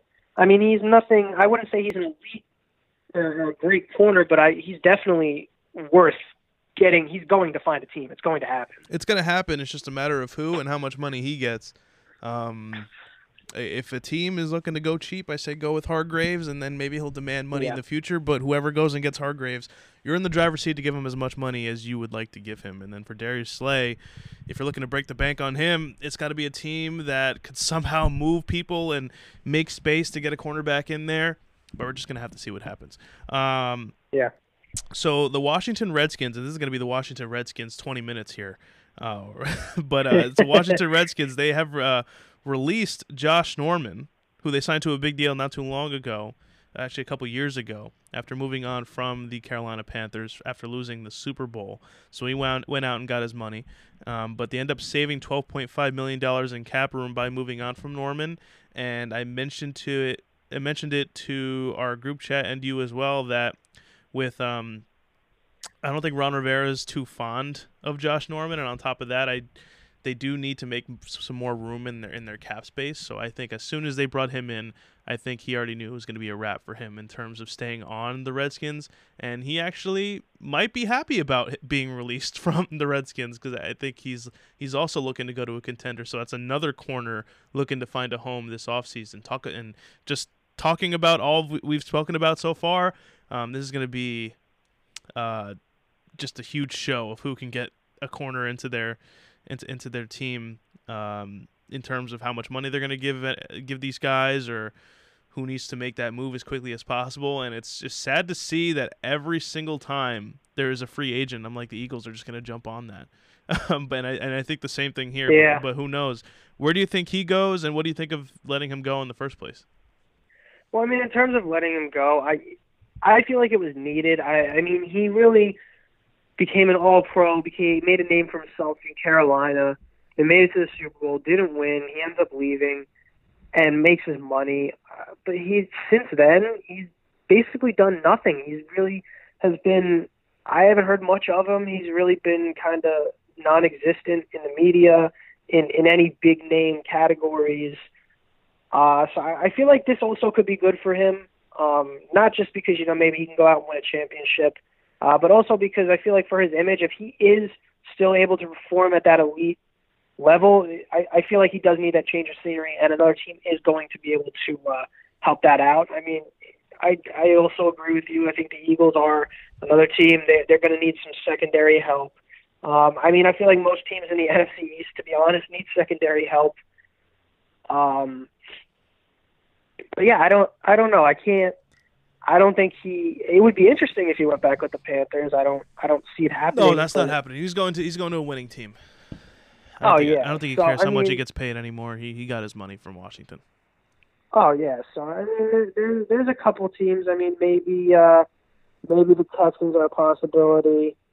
Um, I don't know. I mean, the the Chiefs definitely do have some some holes they have to fill. Uh, they did win the Super Bowl, but they do still have some some holes, and you know maybe a corner is a possibility that they can go out and get. Um, I know that their cap space. I don't, I don't think it's too great. I don't know if you Um, heard about this either, but did you know? And this is kind of off topic a little bit, but we're going to be talking about the, the Redskins even more. But it costs Mm-hmm. more to attend a DC Defenders game than it did a Redskins game. I, I did see that. That was funny. And the DC Defenders are an XFL team for people that don't know and they haven't been keeping up with it. But that is that is a little sad. Definitely a little sad, especially since a lot more. Well, they're not filling up that stadium, so it's kind of like, I guess they're just trying to give tickets away for the most part. So, but definitely a fun thing to think about.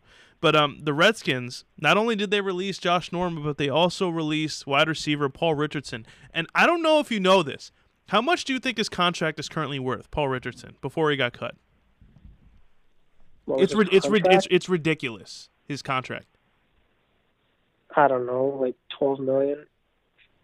Not even close. He spent just two seasons in Washington after signing a five-year, forty million dollar deal in 2018. Forty million Five years, forty million dollars. I didn't even know that was his contract. I didn't know that either. Why did they give him that? I don't know. I guess for longevity, and it sounds like a lot of money altogether. But how much is that a year? Forty You said five for forty. That's eight million a year. No, you said five years. Yeah, eight million. Five years for forty. That's still a lot of money if you were trying to help that panned out. Oh yeah, and and you know what else? I mean, this. I don't think this is going to come up in. Uh, you might not be speaking about this, but I don't, it's not going to be a free agency news. But something that's absolutely insane while we're on the Redskins is that Jordan Reed is still in concussion protocol. Yeah, since August. That's ridiculous. He has to retire. Like, That's how I- do you continue?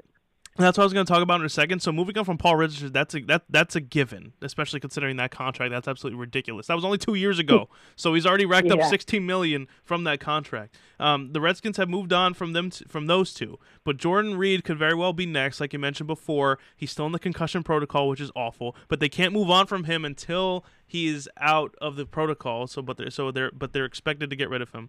Um, they would save 8.5 million dollars in cap by moving on. They are one of the three teams interested in signing Greg Olsen. And if you guys like notice, like I mentioned before, and if you're keeping up with all these co- head coaching hires, Ron Rivera was the previous coach of the the Carolina Panthers just this season before getting fired in the middle of the season. And Greg Olsen, he last played for the Carolina Panthers. So it's like maybe there could be a reunion there. It's impossible not to like Greg Olsen. He's out here calling XFL games in the meantime, so I'm sure if that's not Yeah. the plan to be signed by an NFL team, I'm sure I think the Bills are interested and so are the Seahawks.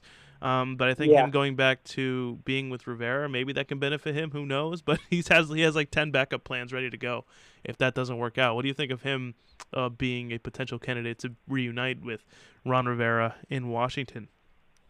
Yeah, I mean, they seem to have no problem with each other. There was never any issues, you know, opposite of what was going on with Norman and Ron Rivera. So, I mean, I, I don't see why not. And if Jordan Reed is still in this concussion protocol, probably going to be done, um, why not bring him in? I mean, they don't. And they had, uh, what was it, Vernon Davis, but he, he's done. So they definitely do need a tight end. It would make sense. Did you see that clip of Vernon Davis on ESPN talking about his retirement and that he was going to be in a movie? And they were just like, "Oh, uh, give give us a line, show us your acting skills." And he just started sobbing, like fake sobbing. Yeah, yeah, I did see that. That was the cringiest thing I may have ever seen. I at first I just saw the video and I didn't know why it was being used, and I saw it because everyone was posting it. And I was just like, "What is this?" And then I looked it up and I found out what it was. But out of context, it just looked. It was even more strange Yeah, looking at it and not knowing why why he was doing it. And then I was just like, "What is happening right now?" they said give they said to give him a line, but instead he just started crying. I'm like, why does everyone think Yeah, that's acting? The fact that you could cry that just goes to show you that he probably can't act because everyone thinks that acting is knowing how to be emotional and crying. That's that's like such a cliche thing to think about. Um, but breaking news, uh, right here on the Franchise Tag Podcast. If you're listening to this, this will be uh, the, date today is January 18th. It is around 1:23 p.m. The Eagles are releasing veteran linebacker Nigel Bradham, who just informed, who was just informed of the Philadelphia's decision. Um, another notable cut with more ahead in the next month. Um, that was according to Adam Schefter, and uh, that's what's going on with the Eagles right now. I don't know why they keep cutting defensive players because their defense is not good. It's like addition by guess- subtraction in terms of like them trying to free up space for a corner because I think they're looking to break the bank on a corner. I don't think they're looking to draft one. Yeah, that is true. But I, I feel like you know, you know what else? I, I know I mentioned this, um, maybe in person. I don't, I don't know if I mentioned it over the podcast now. They had Andrew Sendejo at the beginning of the season Yeah, and, and just let, him, go. let him go back to his other team. His, I don't know which was the Vikings. Yeah, I don't know. Like their their secondary was the like that, that's what was known as their worst part of their team, and they let a pretty solid safety just walk. Yeah, I don't I don't get it. the, the the Eagles are weird, man. Like it's weird. Every single every single person that's released are like, oh, here comes the Eagles. You know, like they were uh, every player you could probably think of that was let go in the middle of the year or let or let or put on waivers or cut. They, they were always in the discussion of getting them. Like especially at the trade deadline, the Eagles are absolutely all over the place. But it's like, I'd rather have a team that does that than a team like the Giants, who don't even seem to have interest interest in anyone. You know, like at least the Eagles Yeah, are trying to make moves. Yeah, I mean, it, and, and yeah, it's really funny because yeah, the the Eagles are trying to make moves. There, there's a couple teams like the Seahawks made some, some big moves. Uh, but it, it's just really funny because yeah, there are teams like you know like the Giants where it, it seems like they don't even know what the trade deadline is. Like they just they just never participate. They don't they don't really seem to care. Oh, but when they Um, do, when they do, they get an edge rusher like Leonard Williams for a third and a fifth to the other New York team, which has never been done, and he's looking to get 15 mil a year or whatever number he wants. Yeah, we we met. Yeah, I'd ra- that's ridiculous. I just, I don't know. I mean, it's what I find interesting. Um, I guess I'll go somewhat off topic really quick. Is there are two guys um, that that the Falcons? One guy the Falcons definitely moved on from, and that's Vic Beasley. I don't know uh, if you you heard about that. Yes, Um, we forgot to talk about that last that time were- too, but that, now that's of note. yeah. And then the second one is that they were talking about possibly getting rid of Freeman. Now, the reason I bring this up now, talking about the trade deadline, is Beasley, they tried to trade, no one wanted him. So I'm not even going to talk about him. But Freeman, the Lions had reached out to the Falcons saying that they wanted Freeman and they were trying to reach a deal, and then they ultimately, obviously, didn't end up happening. And then going into the offseason, you're telling me that they're looking to trade him? Or they're looking to just let him walk? Why didn't they just trade him? I don't know. I you got to get know. something out of him. Like he's not a bad player, so I don't know if, if you knew you weren't going to move forward with him, just trade him. The, Li- the. Lions wanted to pick him up, and they didn't end up making that move. Yeah, that's what I'm saying. Like I, I hate the Lions because they're also the team that decided let's not give the Falcons a draft pick to trade up. Let's just draft a tight end instead. Yeah, I think they have a personal vendetta against the Falcons. I don't get it. Whatever. You guys, someone, you guys had someone you really needed, and end up going for a tight end instead of I know. Like I, I just I don't I don't like them right who now. was it? Oliver Yeah, I wanted Ed Oliver really bad. didn't happen. and and they said and they said no, we we like your trade, but no, we're just gonna draft Hockenson. T.J. instead." Hockenson, who was on injured reserve for more than half the season, but thanks for your offer, appreciate it. Even though our head coach is defensive minded, that was our first ever video on our Instagram. Was talking about why a defensive head coach was taking a tight end when Ed Oliver is still on the board. Makes no sense to me. That just shows he's probably not pulling the strings. Um, no, not at all. Another thing I'm looking at right now, according to Bleacher Report Gridiron, um, Antonio Brown is not ruling out a, a potential Raiders return. Antonio Brown says he talked to Jon Gruden recently and would consider returning to the silver and black, especially if they end up signing Tom Brady. The team cut Antonio Brown uh, the season uh, the season amid a relentless string of controversy, as we all know, which is still ongoing to this very day, and including a shouting match with GM Mike Mayock. So I think Jon Gruden might be a big fan of that because he had his back the entire time. He was trying to keep him cool up until the regular season and hoping to use him to his at his disposal. That didn't happen. Um, and then Mike Mayock was very quick to get rid of him. So I'm not sure if he's going to be a huge fan of trying to bring him back. Tom Brady, if he does end up signing there, which we spoke earlier at the beginning of this podcast, that he probably won't, um, and it'll actually be a, it'll be a huge shocker if he does. But I think Tom Brady will even do a, a pretty great job of trying to tell Mike Mayock to bring Antonio Brown back. So there's a there's a strong possibility here if Tom Brady does end up going to the Las Vegas Raiders that they get Antonio Brown back. I mean, I think at this point, Antonio Brown's just looking to go somewhere. I mean, he he did also apologize to Ben and the Steelers as well uh, when we were on this topic.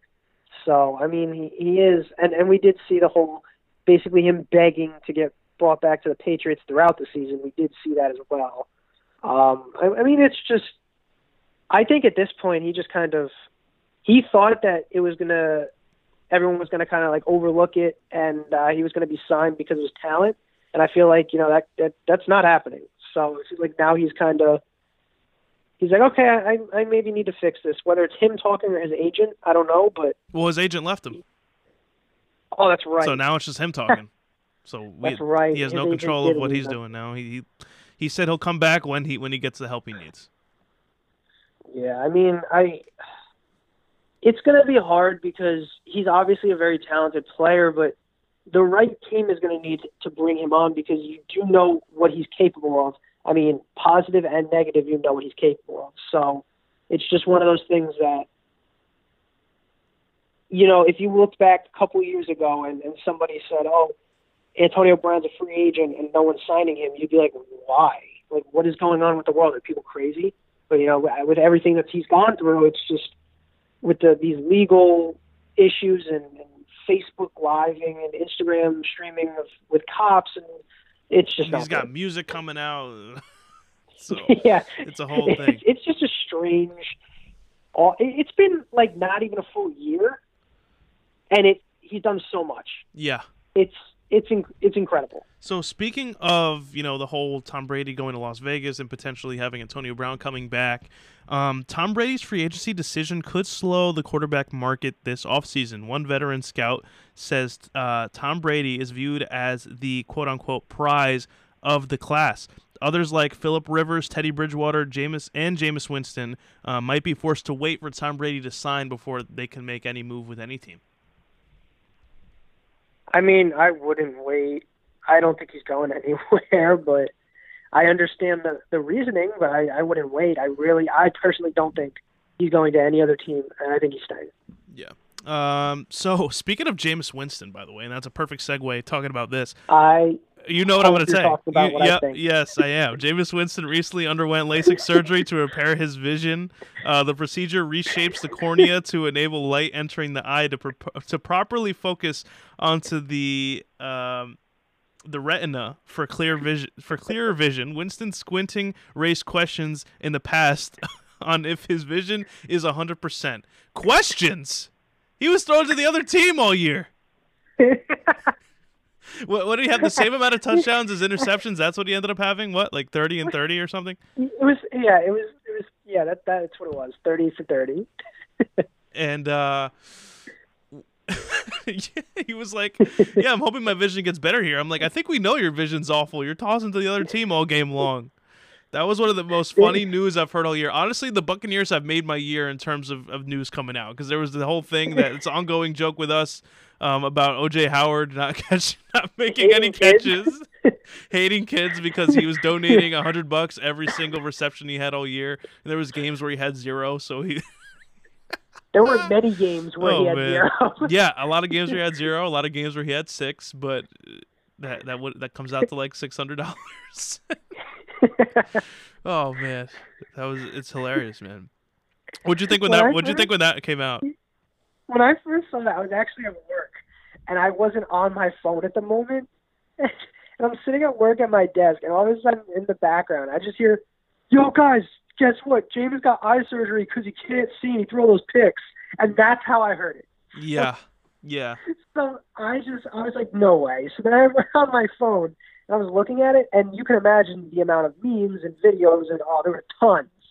So that also made it just that much better. But now that I think about it, he did squint a lot. Like there was a lot of pictures of All him squinting when he threw the ball. So clearly Oh, he can't see. I don't think that was ever a topic of discussion whether or not he could see or not because clearly he can't. So we'll have to see what happens this year. They're probably going to give him the franchise tag in Tampa.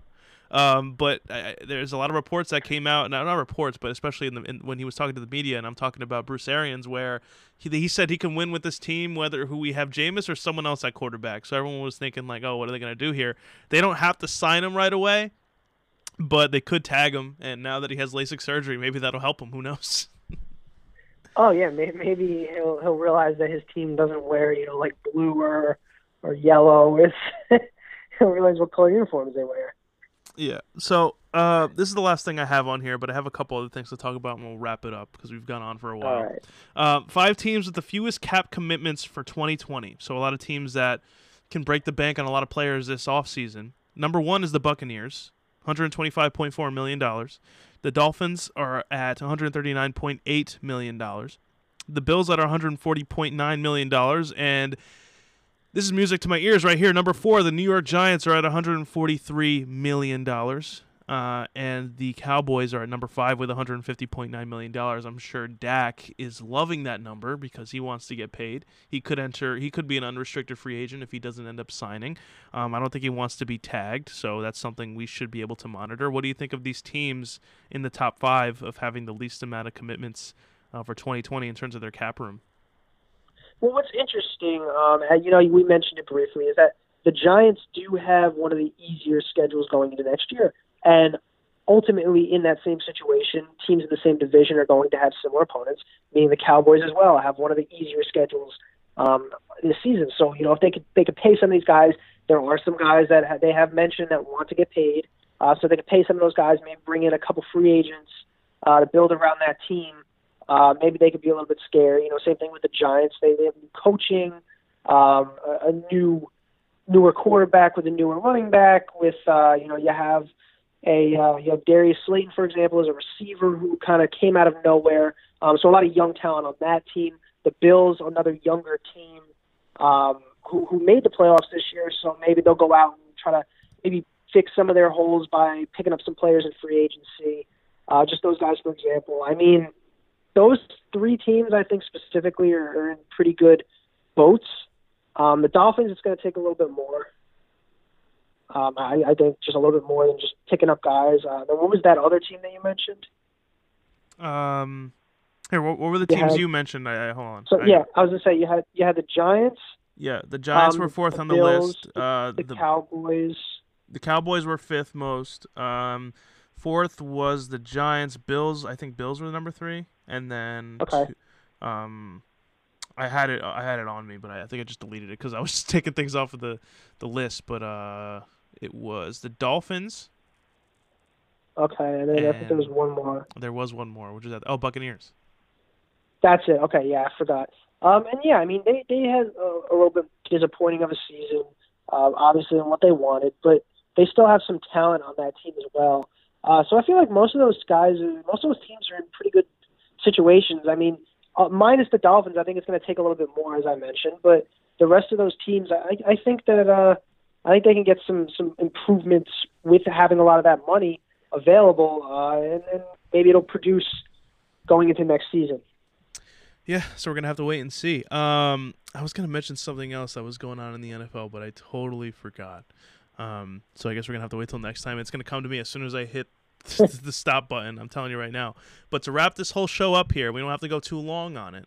Um, so the last thing we technically released was our interview with Jake Payne, uh, defensive lineman for the St. Louis Battlehawks of the XFL. If you guys don't know, um, we do have the interview up on YouTube and on our podcast on Apple Podcast, Spotify, wherever you can find um, this podcast franchise tag. You'll be able to see it or listen to it. But uh, the XFL is officially going on right now. I think we, we just finished up uh, week two of the XFL. It's doing well so far. Uh, what are your takeaways from the first week and the second week, and do you think it's going to last? See, I think that the the unique rules that they have is what really makes fans want to watch. Because in my opinion, the AAF, as nice as it was to watch, it was very similar to the NFL, and people uh, were looking at it as okay, it's basically the NFL, just they're not as good, so it, it it's just not you know the talent is just off. Um, so people kind of stopped watching it after a little while because there was not much reason to watch it. Uh, where, where the XFL as I mentioned, you know, they have different unique ways of doing things. Uh, so it's not just like the NFL. I mean, yes, the, the, the quarterback talent in particular is not, um, you know, amazing on some of the teams. I know that that's been voiced uh, many times through a lot of people that are, not fond of the league. Uh, I've been reading, you know, pros and cons, some stories from a lot of people. Uh, I think overall, I like the league. I think it's exciting. Um, I think that the overall, just you know, having the, the thought of guys that want to make it to the NFL, guys that already were in the NFL, uh, changing up the atmosphere in terms of, you know, the extra point instead of just making a, a kick as an extra point. Uh, you know, you have the opportunity to make the game. It's a nine point game and it could be a one possession game. Uh, I like that. You know, the kickoff rules, the, the clock, the way it works within two minutes, um, and how without outside of two minutes, how, you know, it'll be running most of the time, how it speeds up the game a little bit. I, I like the overall, uh, I like the league. I, I hope it lasts.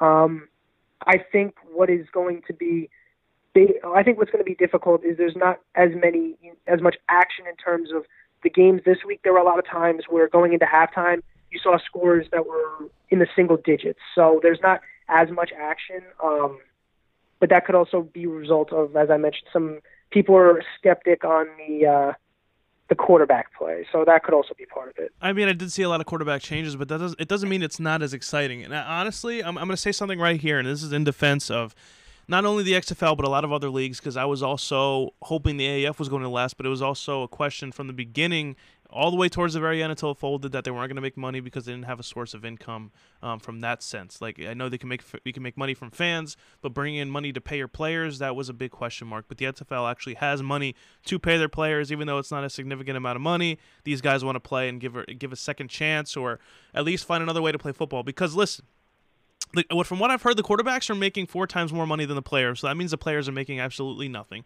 So you can tell these guys are trying to play football and get a second chance at making it to the NFL, or maybe not even making it to, making it to the NFL in the first place. They just want to play football somewhere and get paid for it because they love the game so much. So how can you knock a league or, or the players in the league for watching watching it um, and and thinking it's a waste of time when these guys there's these guys that are hundred percent every single play aren't taking plays off. And not to say the NFL was doing something like that, but these are guys that they don't have millions in their pocket to be safe and play for. You know what I mean? So I don't think you can really knock their hustle by playing in the XFL, and it's absolutely entertaining to watch because these guys ha- all have something to play for. They all have something to prove, and they want to just improve themselves as players. So it's like, even though these guys are like maybe people that are exiled from the NFL maybe won't even make an NFL roster again. It's just nice to see another league, and maybe people don't want to watch football after the NFL ends because it takes so much out of them watching 16 weeks. But watching another 10 weeks of football in a brand new league that could potentially last, and it doesn't even matter if it, it lasts entirely.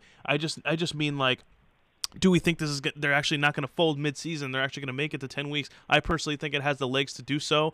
Um, a lot of the uh, annou- like the announcers are bi- like sound big time you know they actually actually sounds like it's like genuine football. It's not the old xfl where they were trying to compete with the nfl and pretty much say fu to them or it's like the aaf where they're trying to secure their money from the nflpa which they could not do. The xfl is kind of its own separate thing and it's not competing with anyone. It's just putting up genuine football for people to watch. And I, I honestly think this could be a good outlet for players in college that maybe if they do get drafted, if they end up going undrafted, if they can't, if they don't have an opportunity to make it into um, in, into the NFL and actually, you know, they don't want to, you don't want to wait on a practice squad and get paid the amount of money you could be getting paid if, if you're actually out there on the field. Um, getting the experience that you need to potentially sign an NFL contract in the future, and we spoke about this with Jake in our in, in our um, interview with him that a lot of players uh, do end up getting the eyeballs that they need to get an NFL contract and get on a practice squad because when the AAF folded, all these players were getting signed left and right to practice squads, and that, that even though that's considered a failure for the AAF, it was a, it was a success for a lot of players, and maybe you can't really last on a practice squad roster, and you could get cut within the next two days even after signing that contract. But it does say something, and if the XFL does end up, you know, continuing to succeed I think these guys have bright futures ahead of them. And talking to a guy like Jake, there's a lot. And if you guys were to listen to that interview, and, and I'm just going to give you a little preview here, make sure to go check that out first and foremost if you want to hear the full thing, is that Jake has a phenomenal story to building up to at this point in his career. And we're talking like he was jumping around different leagues, arena football leagues, indoor football leagues, and the Canadian Football League, and then the AAF, and then going into the XFL. It's like these guys are hopping all over the place, trying to just improve themselves overall. Jake said in that interview, and again, you can go check that out if you want. Is that his goal isn't to make it to the NFL? It's to see how great of a quarterback, uh, not quarterback, sorry, how great of an of a, a football player he can be, and that's what his mindset is day in and day out. And who wouldn't want to watch players like that? You know what I mean? Yeah, I mean that's that's the thing. I feel like sometimes with some of the uh, NFL players, you know, you get the appreciation for the game. I, I think I did mention this also to Jake.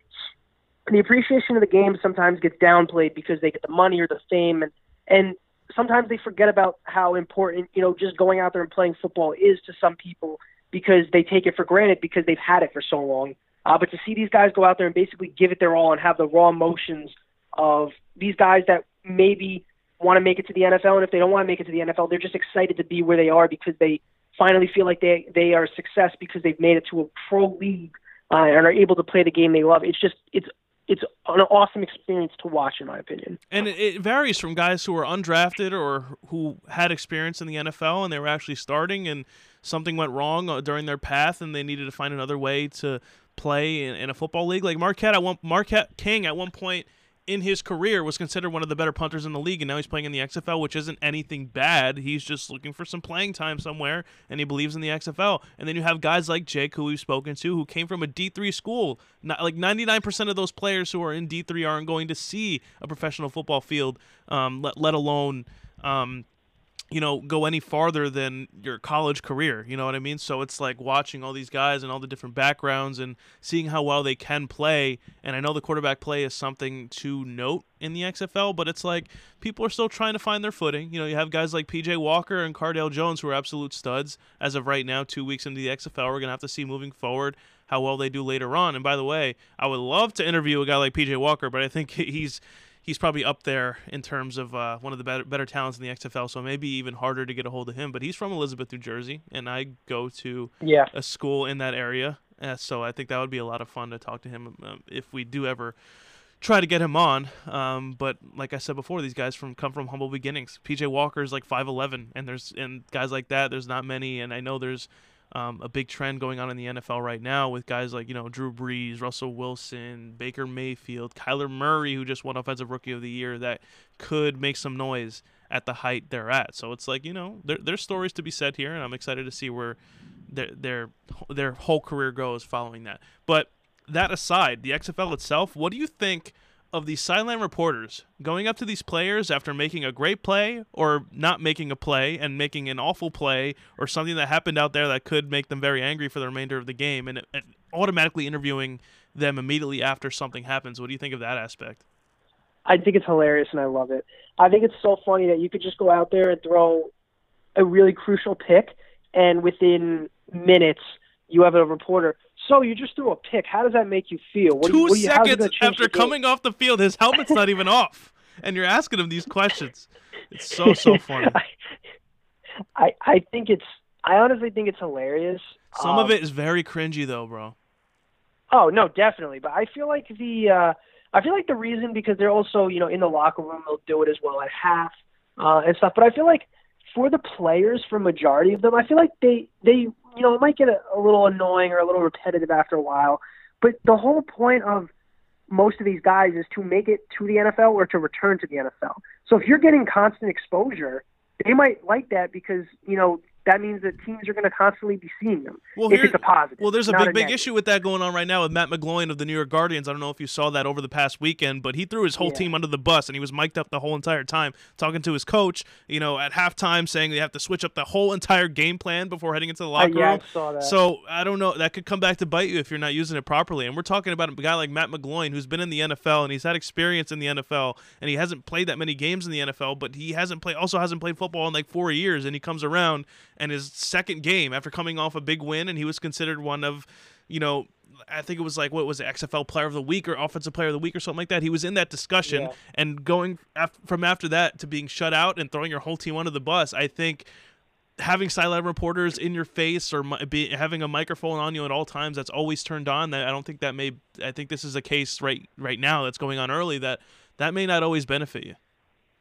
No, it will not, and that's why at the end I said, you know, as as long as it's for good. So you know, if you get a good pick or you, you block a kick or you make a good throw. Like obviously having that constant exposure, if there are NFL scouts, for example, and that is someone's goal is to make it to the NFL, and these scouts are watching. If you keep making plays, you're you're going to constantly be getting interviewed. They're constantly going to be talking about you. You will be recognized.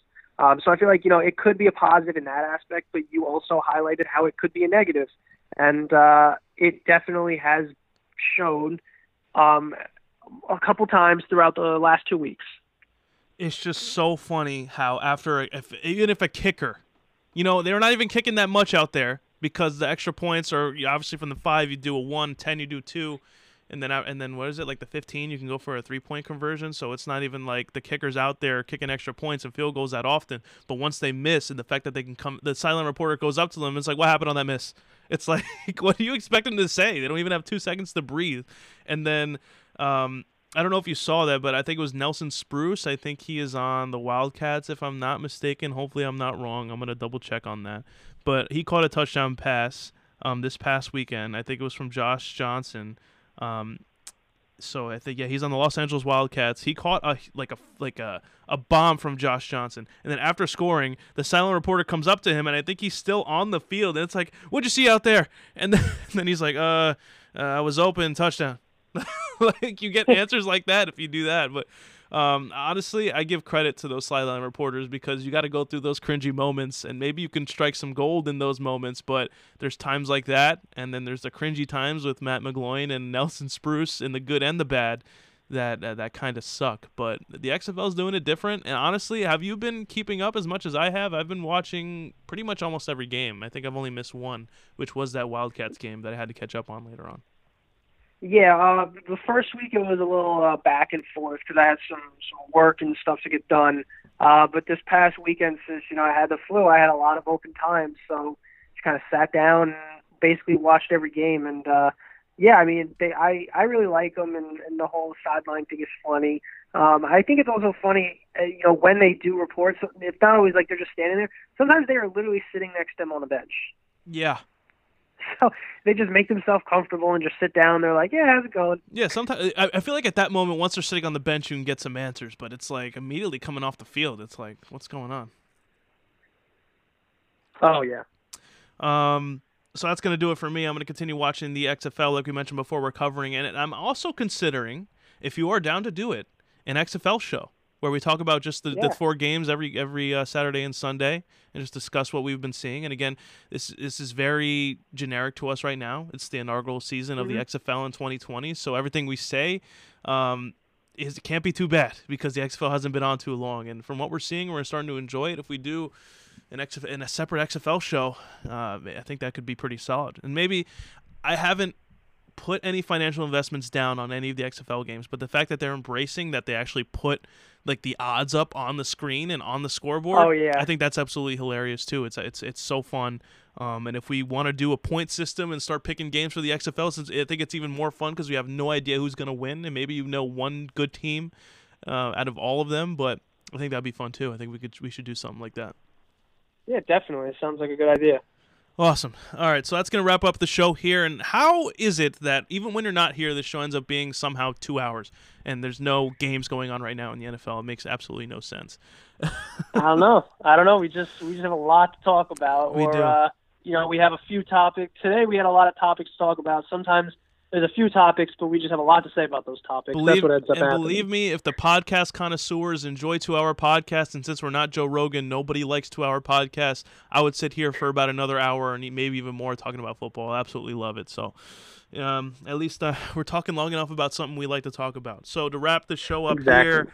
Um, you could find our podcast, obviously, if you're listening to it right now, on Apple Podcasts and Spotify or wherever else you stream podcasts. Any other podcast app, we should be up on there. If you want to look at our YouTube channel, we upload um, occasionally our episodes. I don't think it's been consistent as of late. Again, we have Chris over the phone. He's not here with me right now, so it's not going to be fun to just sit here with a camera on and lights on me while you're over the phone and not with me here and actually giving genuine reactions in person. I would, just not the way I vibe with it. But if you want to check out full podcasts and podcast clips, make sure you go to our YouTube page, which is Franchise Tag Podcast. You can find it up on there. Um, also on Twitter and Instagram, you can follow us uh, for clips and updates on uh, some new episodes um, at Franchise Tag Pod. So make sure to follow us on there if you support the show. We really appreciate it. Make sure to leave a rating or review if you are listening to this on Apple Podcasts. And that's going to do it for us today. Chris, thank you for joining me over the phone today. Hope you feel better. I know the flu absolutely sucks. Hope to get you back up here um, in the studio to talk some more football as news rolls around within the next upcoming weeks, especially with free agency coming around. Definitely, and uh, yeah, thank you. Hopefully next week uh, I'll be all set to go and we'll be back in person shooting live. Sounds good, man. So I appreciate you guys for listening. Take care. We'll see you next time.